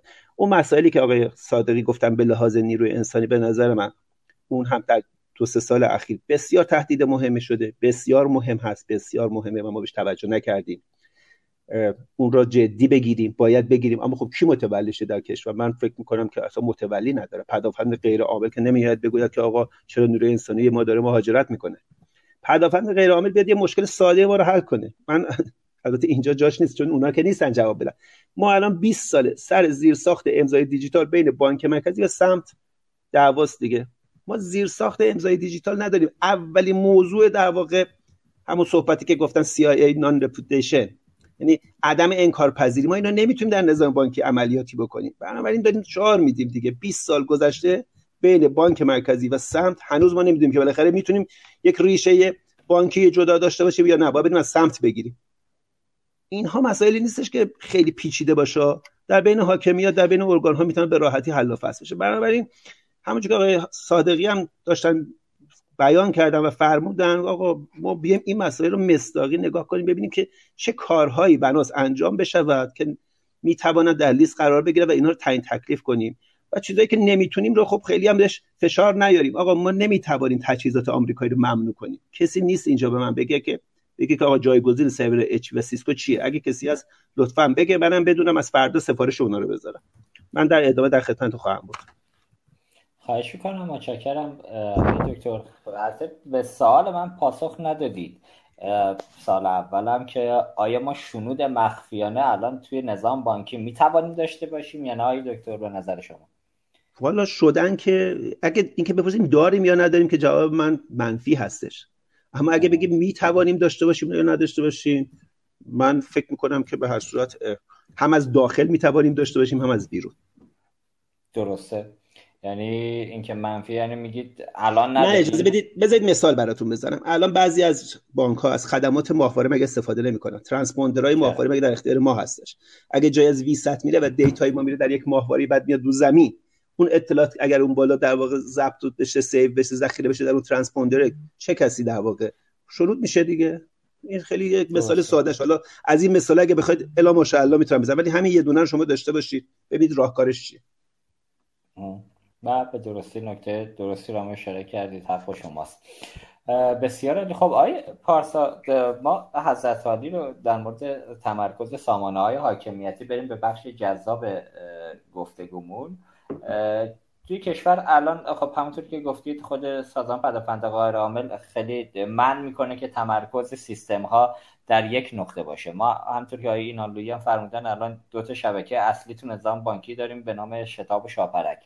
و جایگزینی هم واقعا براش وجود نداره. اگر اتفاقی برای اینها بیفته تکلیف چیست؟ آیا سازمان پدافند غیر عامل اونجا به این سمت حرکت نکرده که جلوی این موضوع گرفته بشه؟ حالا من تصورم اینه با آنچه که در حوزه های کارشناسی صحبت کردیم دلیل نیومدن شتاب دو و شاپرک دو به نظر می‌رسه مباحث کسب و کاری و درآمدی باشه که رگولاتور بانکی چون خودش زینفه به این علت مشخصی که اجازه نمیده مسیر دومی باز بشود. شما تو این حوزه نظرتون چیه؟ بفرمایید. ببینید حالا دلیلش رو اینکه حالا بحثای بیزینس هست یا نیست یا هر چیز دیگه هست باید خود دوستان بانک مرکزی بیان پاسخ بدن و ممکنه اونها هم استدلال های خاص خودشو داشته باشن. ولی من به عنوان یک کارشناس در حوزه پدافند غیرعامل تایید می‌کنم که این تمرکز تمرکز درستی نیست. و تمرکز زدایی یکی از اصول پدافند غیرعامل تجمیع ساختار فنی باز خلاف ضوابط پدافند غیرعامل طبیعتا هر چقدر که این تمرکز زدایی و ایجاد به صلاح زیرساخت های موازی انجام بشه خب طبیعتا آستانه تحمل رو در برابر بحران های مختلف پاسخ میده و آستانه تحمل رو بالا می‌بره. لذا ایجاد ظرفیت های احتیاط و پشتیبان برای اون حوزه هم تعریف میشه. ببینید در یه مقطعی سازمان پدافند غیرعامل برای همین نکته ای که آقای صادقی هم اشاره کردن و به درستی هم اشاره کردن که بالاخره ببینید الان ایجاد دیتا های اصلی و بکاپ و پشتیبان و دیزاستر و بحران هزینهش خیلی زیاده. چند تا سلوشن وجود داره. یکی اینکه مثلا به فرض به صورت منطقه‌ای انجام بشه مثلا یه تعدادی از بانک ها بیان با هم و به صورت مشترک دیتا های اصلی بکاپ و بحران داشته باشن و بتونن به صلاح همه ازش بهره ببرن. و یک راهکار دیگهش هم این هستش که بانک مرکزی در یه مقطعی هم ورود داشت ولی متاسفانه رها کرد. بانک مرکزی به عنوان یک بانک به سازمان حاکمیتی و رگولاتور می تواند مثلا دیتا سنتر هایی رو خودش ایجاد بکنه و برای اونها بیاد بکاپ و پشتیبان و دیزاستر ایجاد بکنه و بعد بیاد به بانک ها خدمات بده. این باعث میشه که تعداد خیلی کمتر بشه هزینه ها کمتر بشه و اونجا این اتفاق خوب رقم بخوره. ولی متاسفانه چون بانک مرکزی هم در بعضی از حوزه ها خودش شده رقیب بانک ها و اون نقش حاکمیتیشو از دست داده اینجا بانک ها و در کل میشه گفت نظام آسیب می‌بینه. یعنی هر بانک کوچولویی هم که شما می‌بینی با یه تعداد کمی شعبه میره به سمت اینکه کلی هزینه بکنه برای اینکه حالا اگر نگیم سه تا حداقل دو تا دیتا سنتر در دو تا استان برای خودش ایجاد بکنه. و متاسفانه بانک ها هم چون یه جورایی با هم رقیب هستن نمیان با هم یک طرح مشترکی داشته باشن.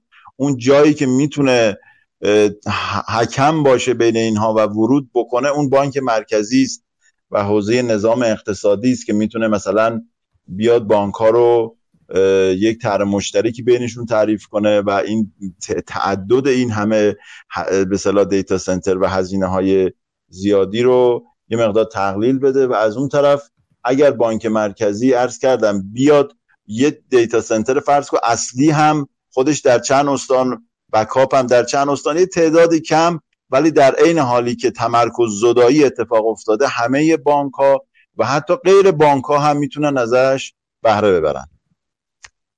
درست. بسیار هم عالی متشکرم آقای پارسای عزیز. خب ما من از دکتر مرتضی ترک تبریزی عضو هیئت مدیره بانک تجارت شنونده برنامه ما بودن. خواهش کردم پشت صحنه که ایشون رو هم کنار خودمون داشته باشیم و روی خط ما بیان نظر ایشون رو هم توی این حوزه داشته باشیم که بالاخره ما در حوزه پدافند غیرعامل در بانک های کشور موفق بودیم یا خیر. آیه تبریزی سلام عرض می‌کنم. شبتون بخیر. در خدمت شما هستید بفرمایید.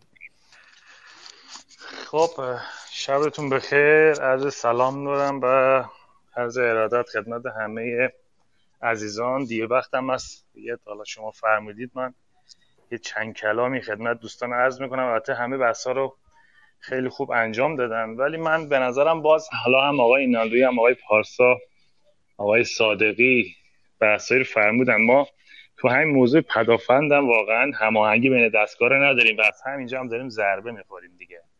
حالا بدونید ما پروسه پدافند غیرعاملمون تو این سالا چقدر پیشرفت کرده و دستورات و سیاست هایی که بالا دستی میاد مطمئنا داره روز به روز هم آپگرید میشه. من سال 84 5 شاید مثلا پدافند غیرعامل بحثش این بود که اگر یه اتفاقی میفته شعب شما کار کنه.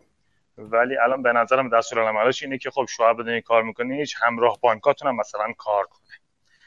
و از اون طرف ما می‌بینیم که یه عالم مشکلات داریم تو بانک ها برای اینکه همین همراه بانکی اگه کار بخواد بکنه چقدر سافر و هاردور آمریکایی می‌خواد و ما از اون ور درگیر این که نه آمریکایی هم نخر یا چقدر نیرو انسانی می‌خوایم و نیرو انسانیمون به دلایل مختلف متاسفانه از کشور دارن میرن و بعد چقدر دنبال تمرکز زدایی هستیم و بعد می‌بینیم دائما بانک مرکزی سیاست و برنامه‌هاش متاسفانه بر تمرکز داره دائما پیش میره. پدافند غیرعامل به نظر من تو سیاست گذاری که بحث ما میگه واقعا در سیاست گذاری هم باشه و در اجرا نیاد و قصد پدافندم به نظر من این نیست که در اجرا بیاد. در سیاست به نظر من بد نبوده خوب کار کرده اومده بالاخره یه مسائل به بانکها گفته در کشوری که به حال ما دائما در حال تهدید هستیم. به هر دلیلی دچار مشکلات متعدد هستیم و من خب به این چندین چندین موضوع و مورد دیدم که واقعا اتفاق افتاده. خب درسته باید این کارا بشه دیزاستر سایت بشه سایت میرور باشه. حالا تجهیزاتمون تا راه تا اونجا که میشه امن کنیم. اگه اینترنت قطع شد سرویس های داخلیمون نخوابه از شبکه های داخلی سرویس بدیم. من خیلی هم به این کلام اینترنت ملی و اینترنت شبکه ملی نه اعتقاد ندارم. من میگم با شبکه داخلی مخابرات ما بتوانیم سرویس رو بدیم. یعنی کسی که تو این کشور هست دیگه اگه خواست کارتشو بزنه دستگاه خود پرداز تو اینترنت لازم نیست بره. یا اگر خواست همراه بانکشو از اینترنت داخلی تامین کنه قرار نیست بره توی دی که تو کانادا هست. همینجا باید به شرط و کارش انجام بده. در یه سری نکات هست که پدافند داره میگه. اما به نظر من اون هماهنگی نیست. یعنی ما متاسفانه نیرو انسانیمون به دلایل مختلف داریم از دست میدیم. و وقتی این چجوری می‌تونیم تهدید رو دوم مثلا حذف کنیم تهدید نداشته باشیم؟ من با نیروی انسانی باید این دستگاه رو راه بندازم. یا مثلا من الان می‌تونم mainframe بسازم یا الان می‌تونم سروری سازم که بتونه نیازهای منو جواب بده. سروری که دائم بتونه patch های خودش و license خودش رو من بتونم تامین کنم پچاش رو تامین کنم امن سازیش کنم. اصلا من در ایران می‌تونم همچین چیزی رو بسازم؟ حتما نمی‌تونم. یعنی من یک کم نگاه واقع بینانه باید وجود داشته باشه. و همچنین بین مراجع بالادستی اگه واقعا بحث تمرکز زدایی هست چرا باز بانک مرکزی داره اینجوری کار می‌کنه؟ اگر بحث نیرو انسانی هست چرا ما نمی‌تونیم بعضی از در واقع نیازمندی که نیرو انسانی ما هست بهش بدیم و بعد با یه عالم مراجع بیرونی دیگه مواجه میشیم؟ چرا باز سازمان بازی کل کشور مواجه میشیم؟ سر هر مناقصه ای سر هر استخدامی دوچار مشکل هستیم با بحث‌های گزینشیمون. ببین من می‌خوام بگم یه عالمه سازمان های دیگه هستن که بر بانک ها دارن حکومت می‌کنن و اگه یه اتفاقی توی بانک میفته من خودم بارها داشتم اینو. شما به جای اینکه بتونی برسی به اون کار و اون مشکل رو حل کنی دائم باید با نهادهای مختلف گزارش بگیرید که چه اتفاقی افتاد. یعنی اینقدر وقت تو گرفته میشه بابت اینکه اتفاق افتاد از همه کار دیگر میفتی به خاطر همین میگم یک هماهنگی. یه زمانی هم بود پدافند غیر عامل می‌خواد مثلا وزارت خونه بشه. یکی از بحثی که من خودم به بعضی از آقایون که سوال می‌کردم گفتم گفتم همین الان که بالا دستی هستین شما خیلی بعضی سازمان شاید حرفا رو نخونه. چه برسین که بیان در سطح وزارت خونه به نظر من ما حلقه گم شده اون همون بحثی که من آره یه جا نوشتم اخلاق تحولی و اینکه در سازمان های ما اصلا به اینکه ما در کارها کارها به شدت پیچیده و بزرگ شده ولی با همدیگه نمی‌تونیم کار کنیم. یعنی با همدیگه در حوزه در واقع یک کار هر کسی خط خودشو میره و کار خودش انجام میده. و این این باعث میشه ما نتونیم به اون اهدافی که می‌خوایم برسیم نتونیم از تهدیدا رو خونسا کنیم. نتونیم مواجه بشیم به به خوبی با اون تهدیدات. و اینا دچار مشکلات بزرگی می‌کنه ما رو. و ما من میگم همین الان هم دچار مشکل نمیشم خیلی خلاصی شانسیه. بعضی موقع من واقعا میگم همه روی مین روی مینی پامون رو مینه. یعنی به دلیل اینکه میگم سیستما به شدت گسترش پیدا کرده تمرکز به شدت گسترش پیدا کرده نیروی انسانی ما داره میره تجهیزات ما خیلی جا فرسوده شده و توسعه ای نداریم. اینا همه نیازمندیش هماهنگی بین دستگاه بالادستیه یعنی هم فتا هم افتا هم سازمان پدافند غیر عامل هم قوه قضاییه. همه باید کمک کنن به اینکه مشکلات بتونیم در واقع با همدیگه ببینیم و یک راه جلو بانک ها باشه. من پیروز یه گروه گفتم بانک ها لای گیره بانک مرکزی و وزارت اقتصاد و نمی‌دونم قوه قضاییه و خود مردم هستن. هر موقع هم تلویزیون رو روشن می‌کنه یکی داره به بانک فوش میده. و ما تا کی می‌تونیم واقعا اینجوری؟ و تنها نهادی هم که باقی مونده از همه این نهادها که به حال می‌تونه به کمک به این اقتصاد بکنه. تنها نهادی که داره بالاخره زیستاخت درست می‌کنه. همین ارزی که داخل کشور میاد از همین نهاد یعنی نهاد داره با مشتری های بزرگ کار می‌کنه که اونا به حال دارن تولید می‌کنن که می‌تونه که ارز داخل کشور بیاد. این بانک به حال من خلاصه کنم خواهشم اینه که حالا این بحثا رو ما می‌کنیم بین خودمون ولی با یه روشی باید به نهادهای بالادستی برسه. های افتاده به, یه روشی اینا باید پکیج بشه و راهکاراش در بیاد. ما هماهنگی بین دستگاه رو نداریم و این بسیار به ما ضربه خواهد زد. بازم عذرخواهی می‌کنم و از شما ممنونم. و از همه مهمانا که امشب زحمت کشیدن ما هم استفاده کردیم. با همه خوشما خداحافظی می‌کنم. خواهش می‌کنم. مرسی دکتر. ممنونم. شب خوبی داشته باشید. آرزوی توفیق دارم براتون. انشالله تو برنامه بعدی خدمتتون باشید مرسی از شما. خب ممنونم. صحبت های خواهش می‌کنم. قربون شما برم. خداحافظ. صحبت های دکتر تبریزی هم شنیدیم. آیه صادقی ببینید حالا نکته اینه که در حوزه پدافند غیر عامل آیه تبریزی هم اشاره کردم ما مرکز عملیات نداریم. ببینید همین الان آیه پارسا البته یه بخش از صحبت رو حالا در ادامه باز ازشون می‌پرسم. اینکه ما تمرکز داریم توی نظام بانکی و شرکت خدمات انفرماتیک و از اون طرف شاپرک دو سرویس حیاتی رو دارن توی کشور ارائه میدن. اگر خدایی نکرده اینا دچار مسئله بشون ما چه باید بکنیم؟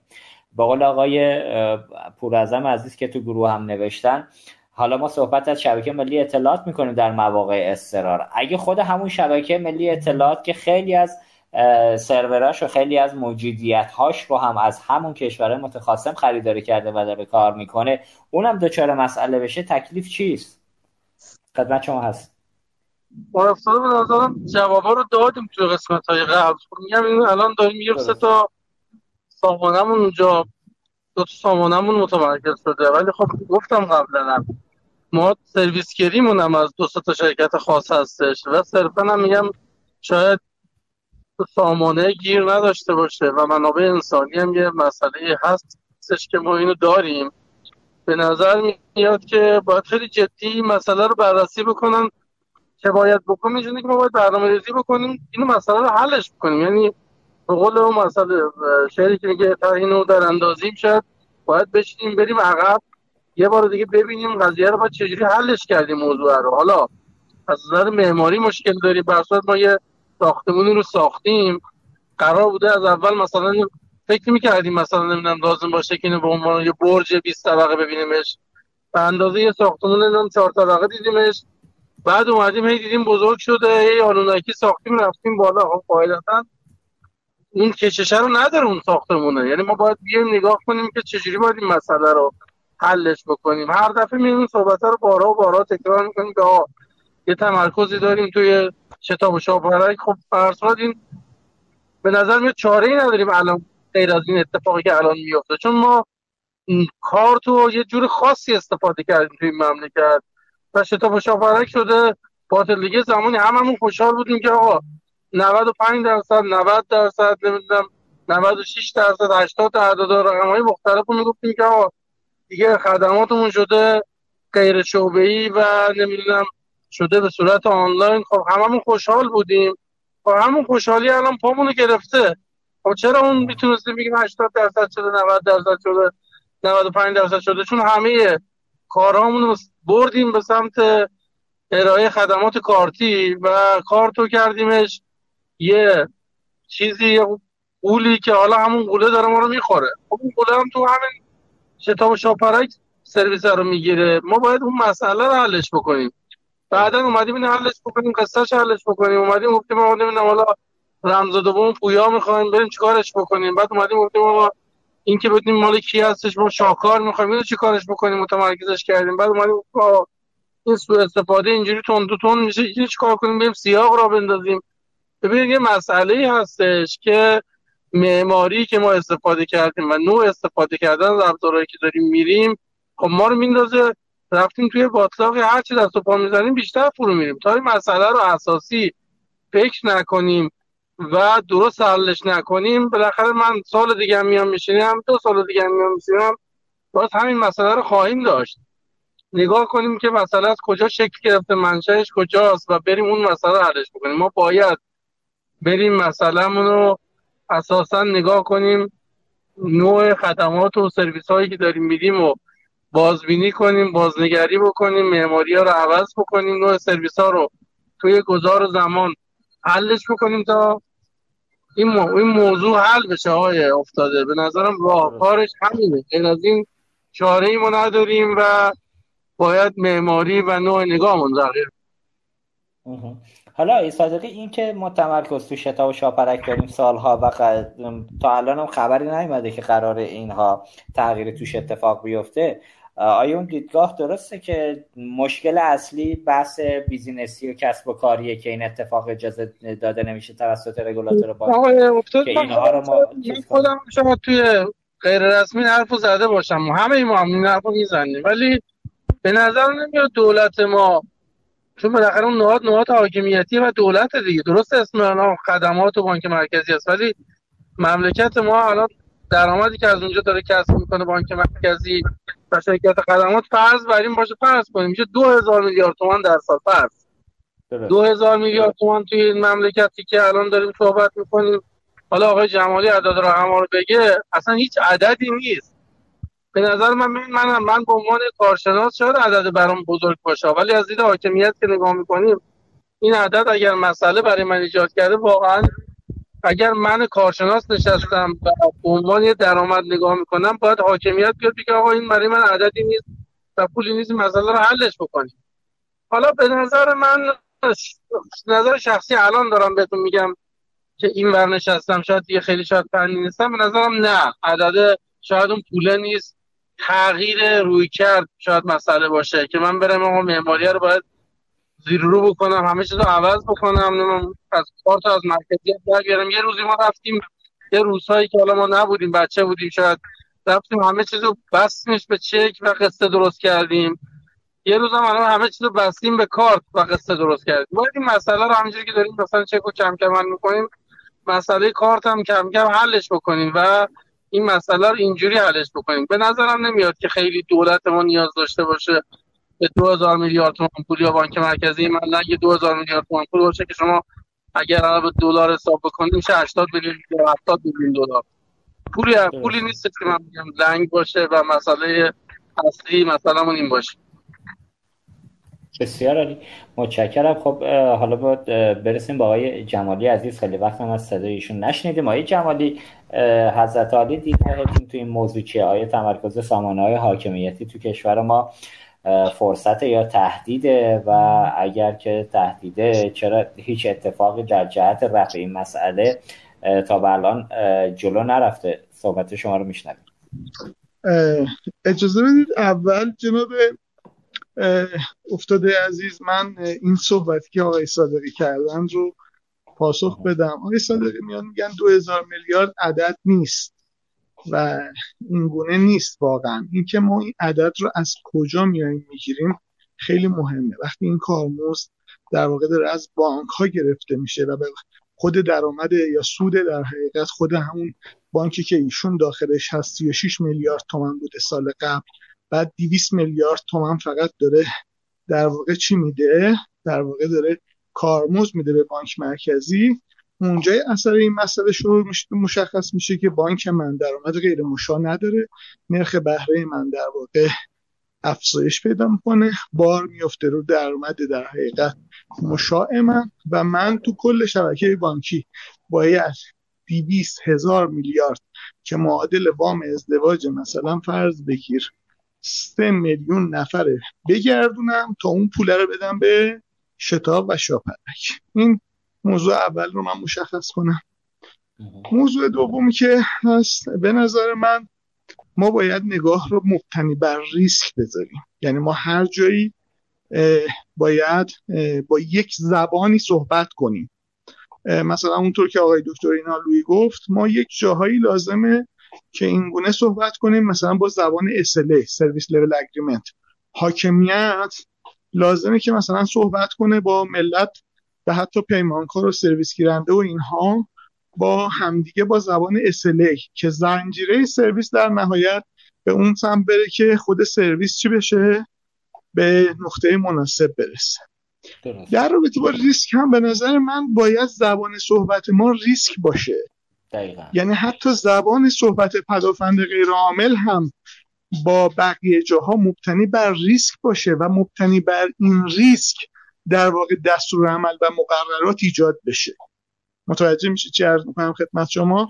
یعنی اون چیزی که وجود داره مثلا ما توی بازل توی سیستم بانکی هشت نوع ریسک داریم. یا ریسک نقدینگی داریم یا ریسک عملیاتی داریم ریسک خدمت شما عرض کنم شهرت داریم ریسک مثلا country risk داریم ریسک های مختلف ریسک اعتباری داریم اینها.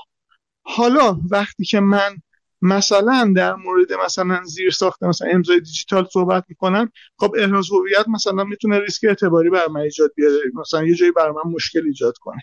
یا به عنوان مثال همین مسائلی که ما تو پدافند غیر عامل مثلا مطرح می‌کنیم یا دفاع غیر عامل در واقع بخشی از ریسک عملیاتیه.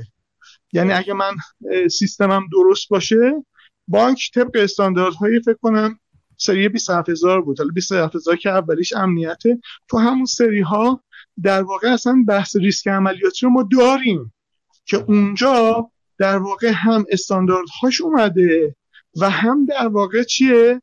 روش محاسبه خود ریسک اصلا اومده.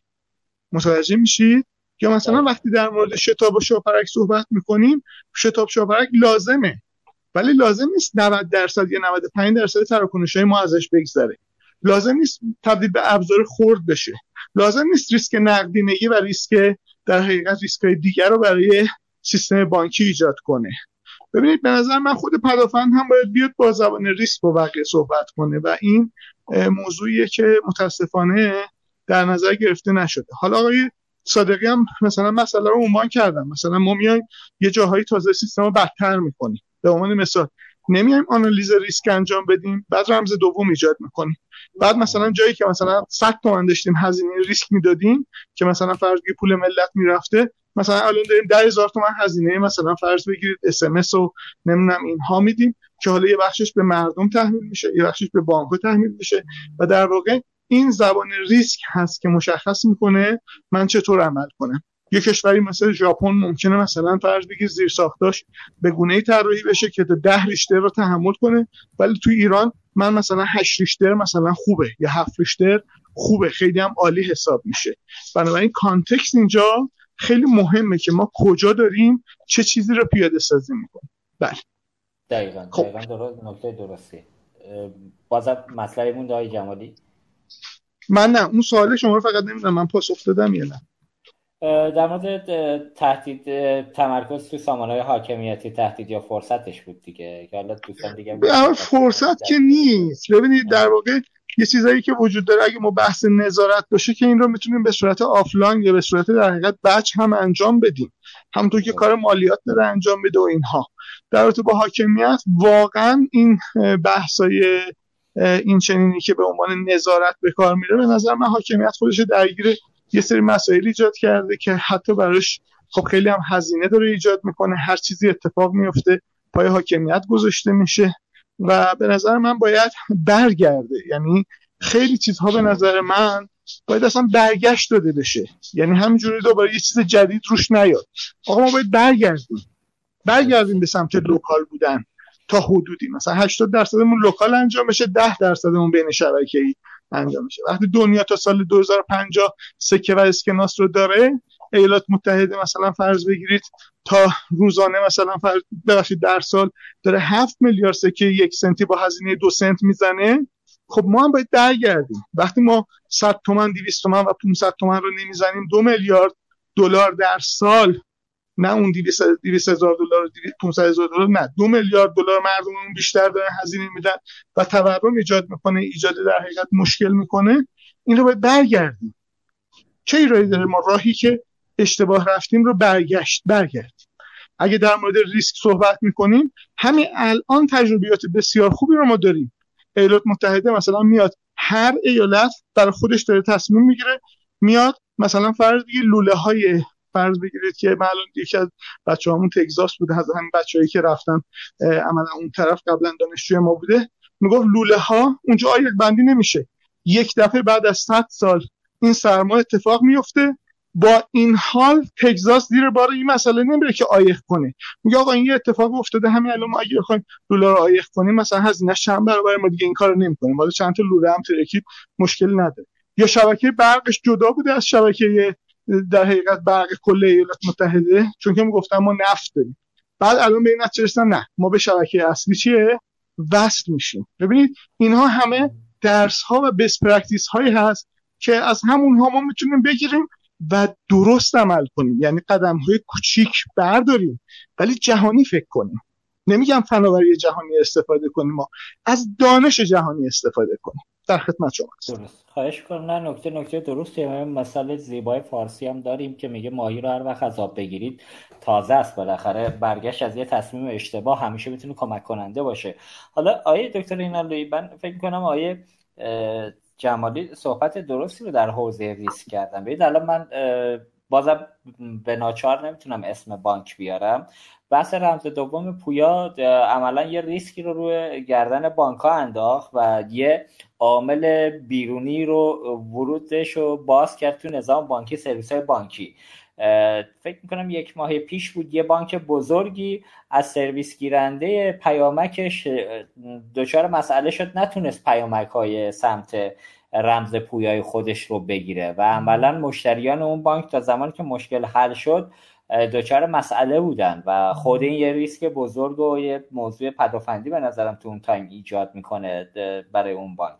حالا نظر شما رو تو این رابطه خاص موضوع خاص میشنویم. ادامه بحثم نکاتی دارید بفرمایید خدمت شما خواهش می‌کنم. نکات پایانی دیگه های دکتر رسیدیم با آخر برنامه. آره جنبندی هم بفرمایید. کلیات موضوع رو ممنون ببینید نکته آقای دکتر جمالی کاملا درسته. ما وقتی اطلاعات متمرکز می‌کنیم ریسک عملیاتی اون میره بالا. الان همه توضیح دادن. همه دوستان موافقن که تمرکز اطلاع این همه حجم اطلاع در یک نقطه ریسک برای بانک ایجاد می‌کنه ریسک عملیاتی. من یه نکته رو اشاره کردم که اگه دقت کرده باشی گفتم غیر از اینکه برای بانک این حوزه در واقع ریسک ایجاد می‌کنه طمع ایجاد می‌کنه برای سازمان های دیگه که بخوان از این اطلاعات متمرکز استفاده کنن و بار رو بندازن رو شبکه بانکی. از جمله گفتم قوه قضایی با سامانه سیاقش مالیات برای مالیات گیریش می‌خواد بیاد به اینا دسترسی داشته باشه. پلیس فتا برای سیستم خودش می‌خواد از این استفاده کنه. فردا میگن هر کی واکسن نزده خدمات بانکیشو قطع کنید. به جای که وزارت بهداشت راهکار بده می‌خواد از شبکه بانکی مثال مثال مثال هستش. بله، بله. استفاده بکنه و از این طمعهایی که باعث می‌شود که سوراخهایی در نظام بانکی ایجاد بشود. و این خیلی نقطه بدیه. آقای جمالی نکته درستی رو میگن. میگن که آقا هیچ شبکه رو برای ماکسیموم و peak ش طراحی نمی‌کنن. شبکه رو برای optimum طراحی می‌کنن.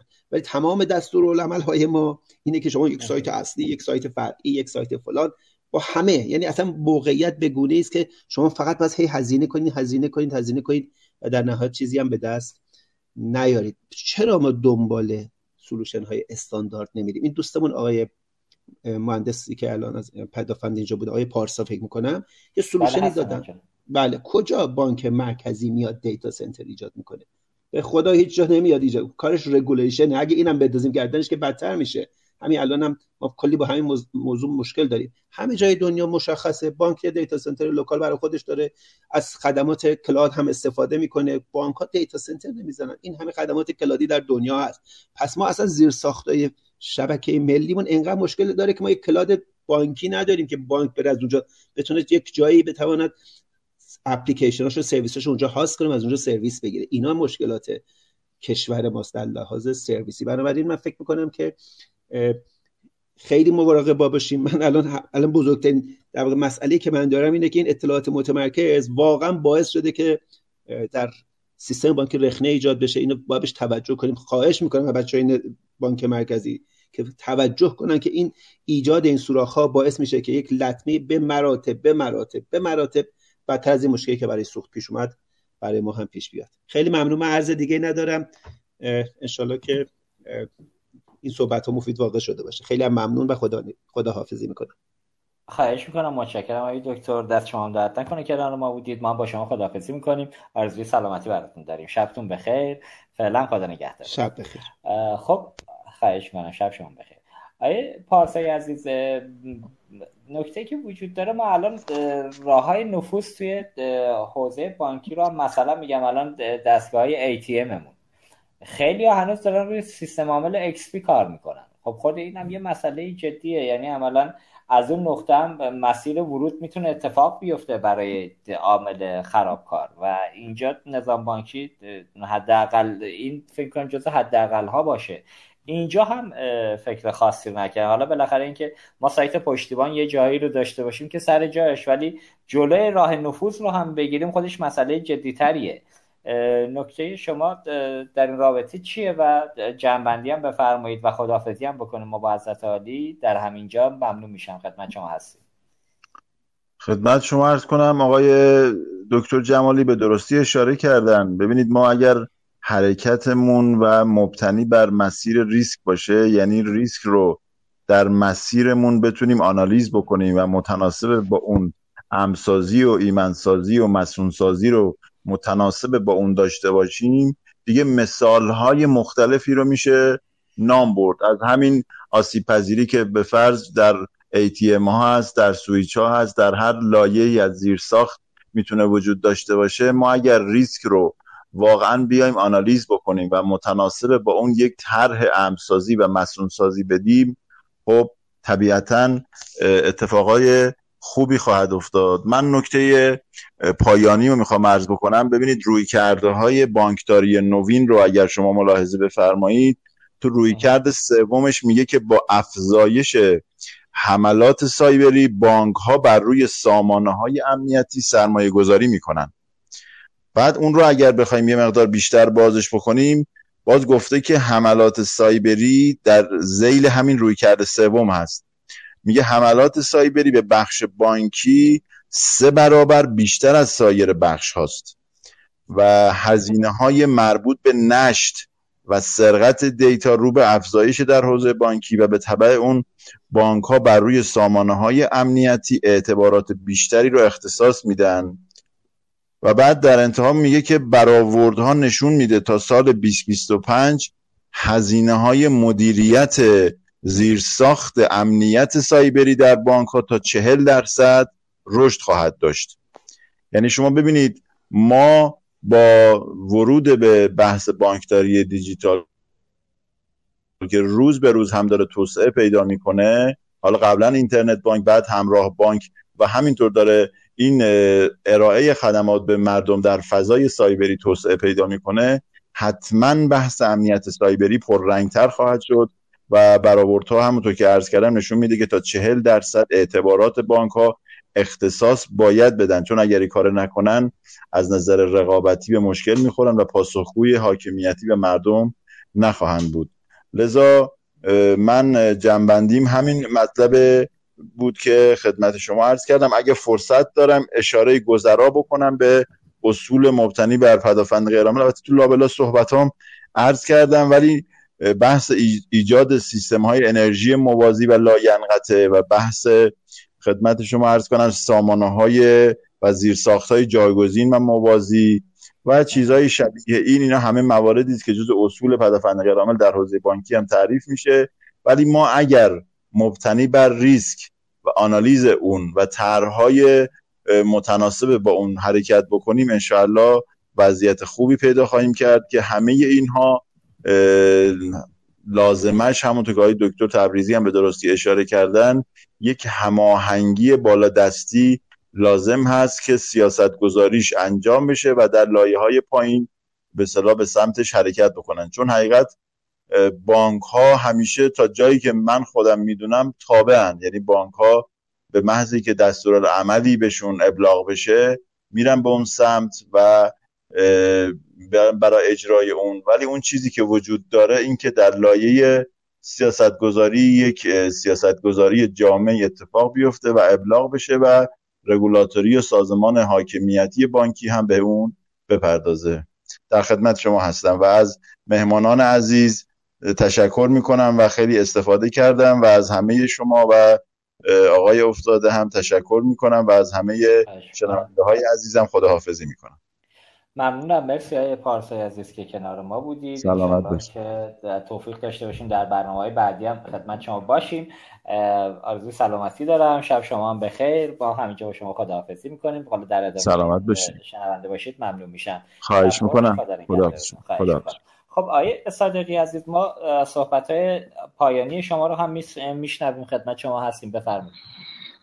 من اول تشکر کنم از شما بابت برگزاری این جلسه و از دوستانی که مهمان بودن و نکات خیلی خوبی رو گفتن.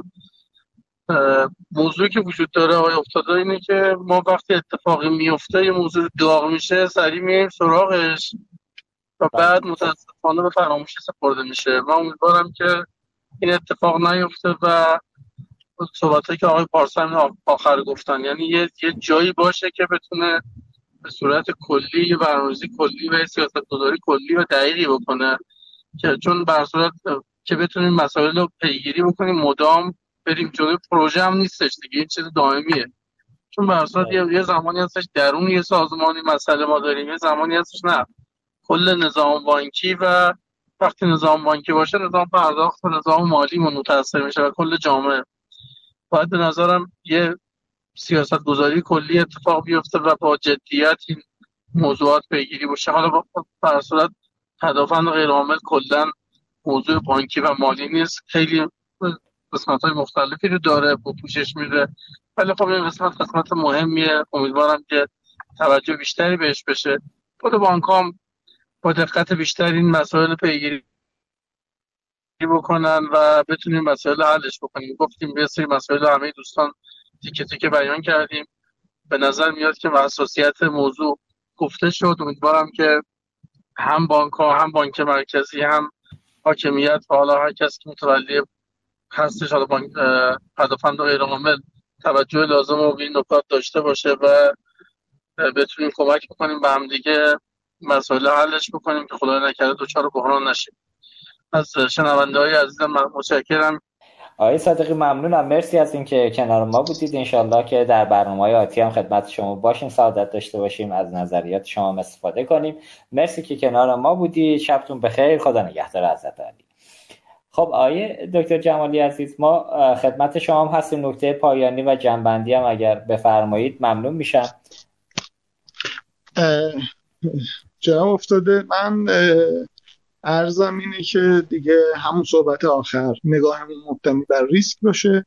زبان صحبت پدافند با در واقع همه جا مبتنی بر ریسک باشه و این common language رو جا بندازیم به کمک شما و بر مبنای همین هم به اون SLA های پایدار برسیم. یعنی این اون چیزی که می‌تونه مملکت رو درست کنه به نظر من نگاه مبتنی بر ریسک نگاه مبتنی بر از نقطه دید سرویس و زبان گفتگو بین سرویس دهنده های زنجیره های سرویس مبتنی بر SLA و مبتنی بر ریسک.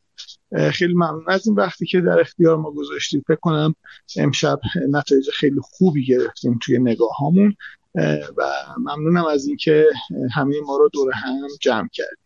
خواهش می‌کنم متشکرم از شما که وقت شما بخیر. این موقع از شب. ممنونم. شب شما هم بخیر. از سلامتی دارم و همینجا با شما هم خداحافظی می‌کنه.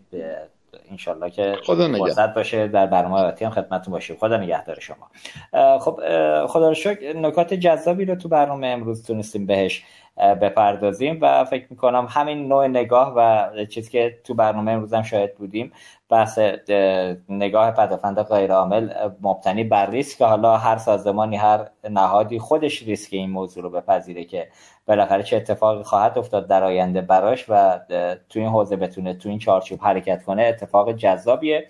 آقای پور اعظم عزیزم تو گروه به درستی اشاره کردن. ما اگر نگاهمون رو نسبت به انحصار تو حوزه های مختلف سرویس سرویس هایی که داره ارائه میشه اون رو برداریم خود اون انحصار حذف بشه در رقابت قطعا اتفاق جذابی میفته. در نهایت اون بحث اسلی که حالا های پور از به شوخی گفتن توی ایران اسلی یه شوخی بزرگه و قاعدتا اتفاقی توی این حوزه هم نمیفته که به درستی بعضی از جاها ما هم دیدیم اگر اتفاقی میفته در قطعی سرویس و گرفتن سرویس نظام بانکی حداقل سمت مشتری خسارتی رو پرداخت نمی‌کنه و حالا بانک مرکزی گویا جرایمی رو داره. ممنون که کنار ما بودید تا این موقع از شب. مرسی که همراهی کردید انشالله ما از هفته بعد رو همین ساعت 23 دقیقه دیگه برنامه رو fix ش می‌کنیم. در خدمت عزیزان هستیم. شنوندگان عزیز که ما رو follow ندارن خواهش می‌کنم subscribe کنن کانال عصر پرداخت و در Castbox که ما به بحث برگزاری برنامه در round های بعدی که هفته بعد باشه یه notify برای دوستان ارسال میشه که برنامه آغاز شده. با همون notify می‌تونن تو برنامه حضور داشته باشند و شنونده باشن ممنونم. آرزوی سلامتی دارم برای همه شنوندگان و مهمانان عزیز که ما رو دنبال کردن. شبتون بخیر. خدا نگهدار همگی. در انتها مجددا از مدیران شرکت توسعه خدمات الکترونیکی آدونیس بابت حمایتشون از این برنامه تشکر می کنم. امیدوارم تونسته باشیم در این میزگرد جذاب اطلاعات مفیدی رو در خصوص وضعیت واقعی بانک ها در حوزه پدافند غیرعامل و ارائه راهکارهای مناسب با اون توسط مهمانان گرانقدر برنامه در اختیار شما بذاریم. از شنوندگان ویژه برنامه اقتصاد مدرن هم به خاطر همراهی و همدلیشون تشکر می کنم. لطفا این برنامه رو به همکارای خودتون در شبکه بانکی معرفی کنید و حتما نظراتتون رو از ما دریغ نکنید. روزگارتون سرشار از خوبی و مهربانی در پناه خدا باشید. رادیو اینترنتی اصر پرداخت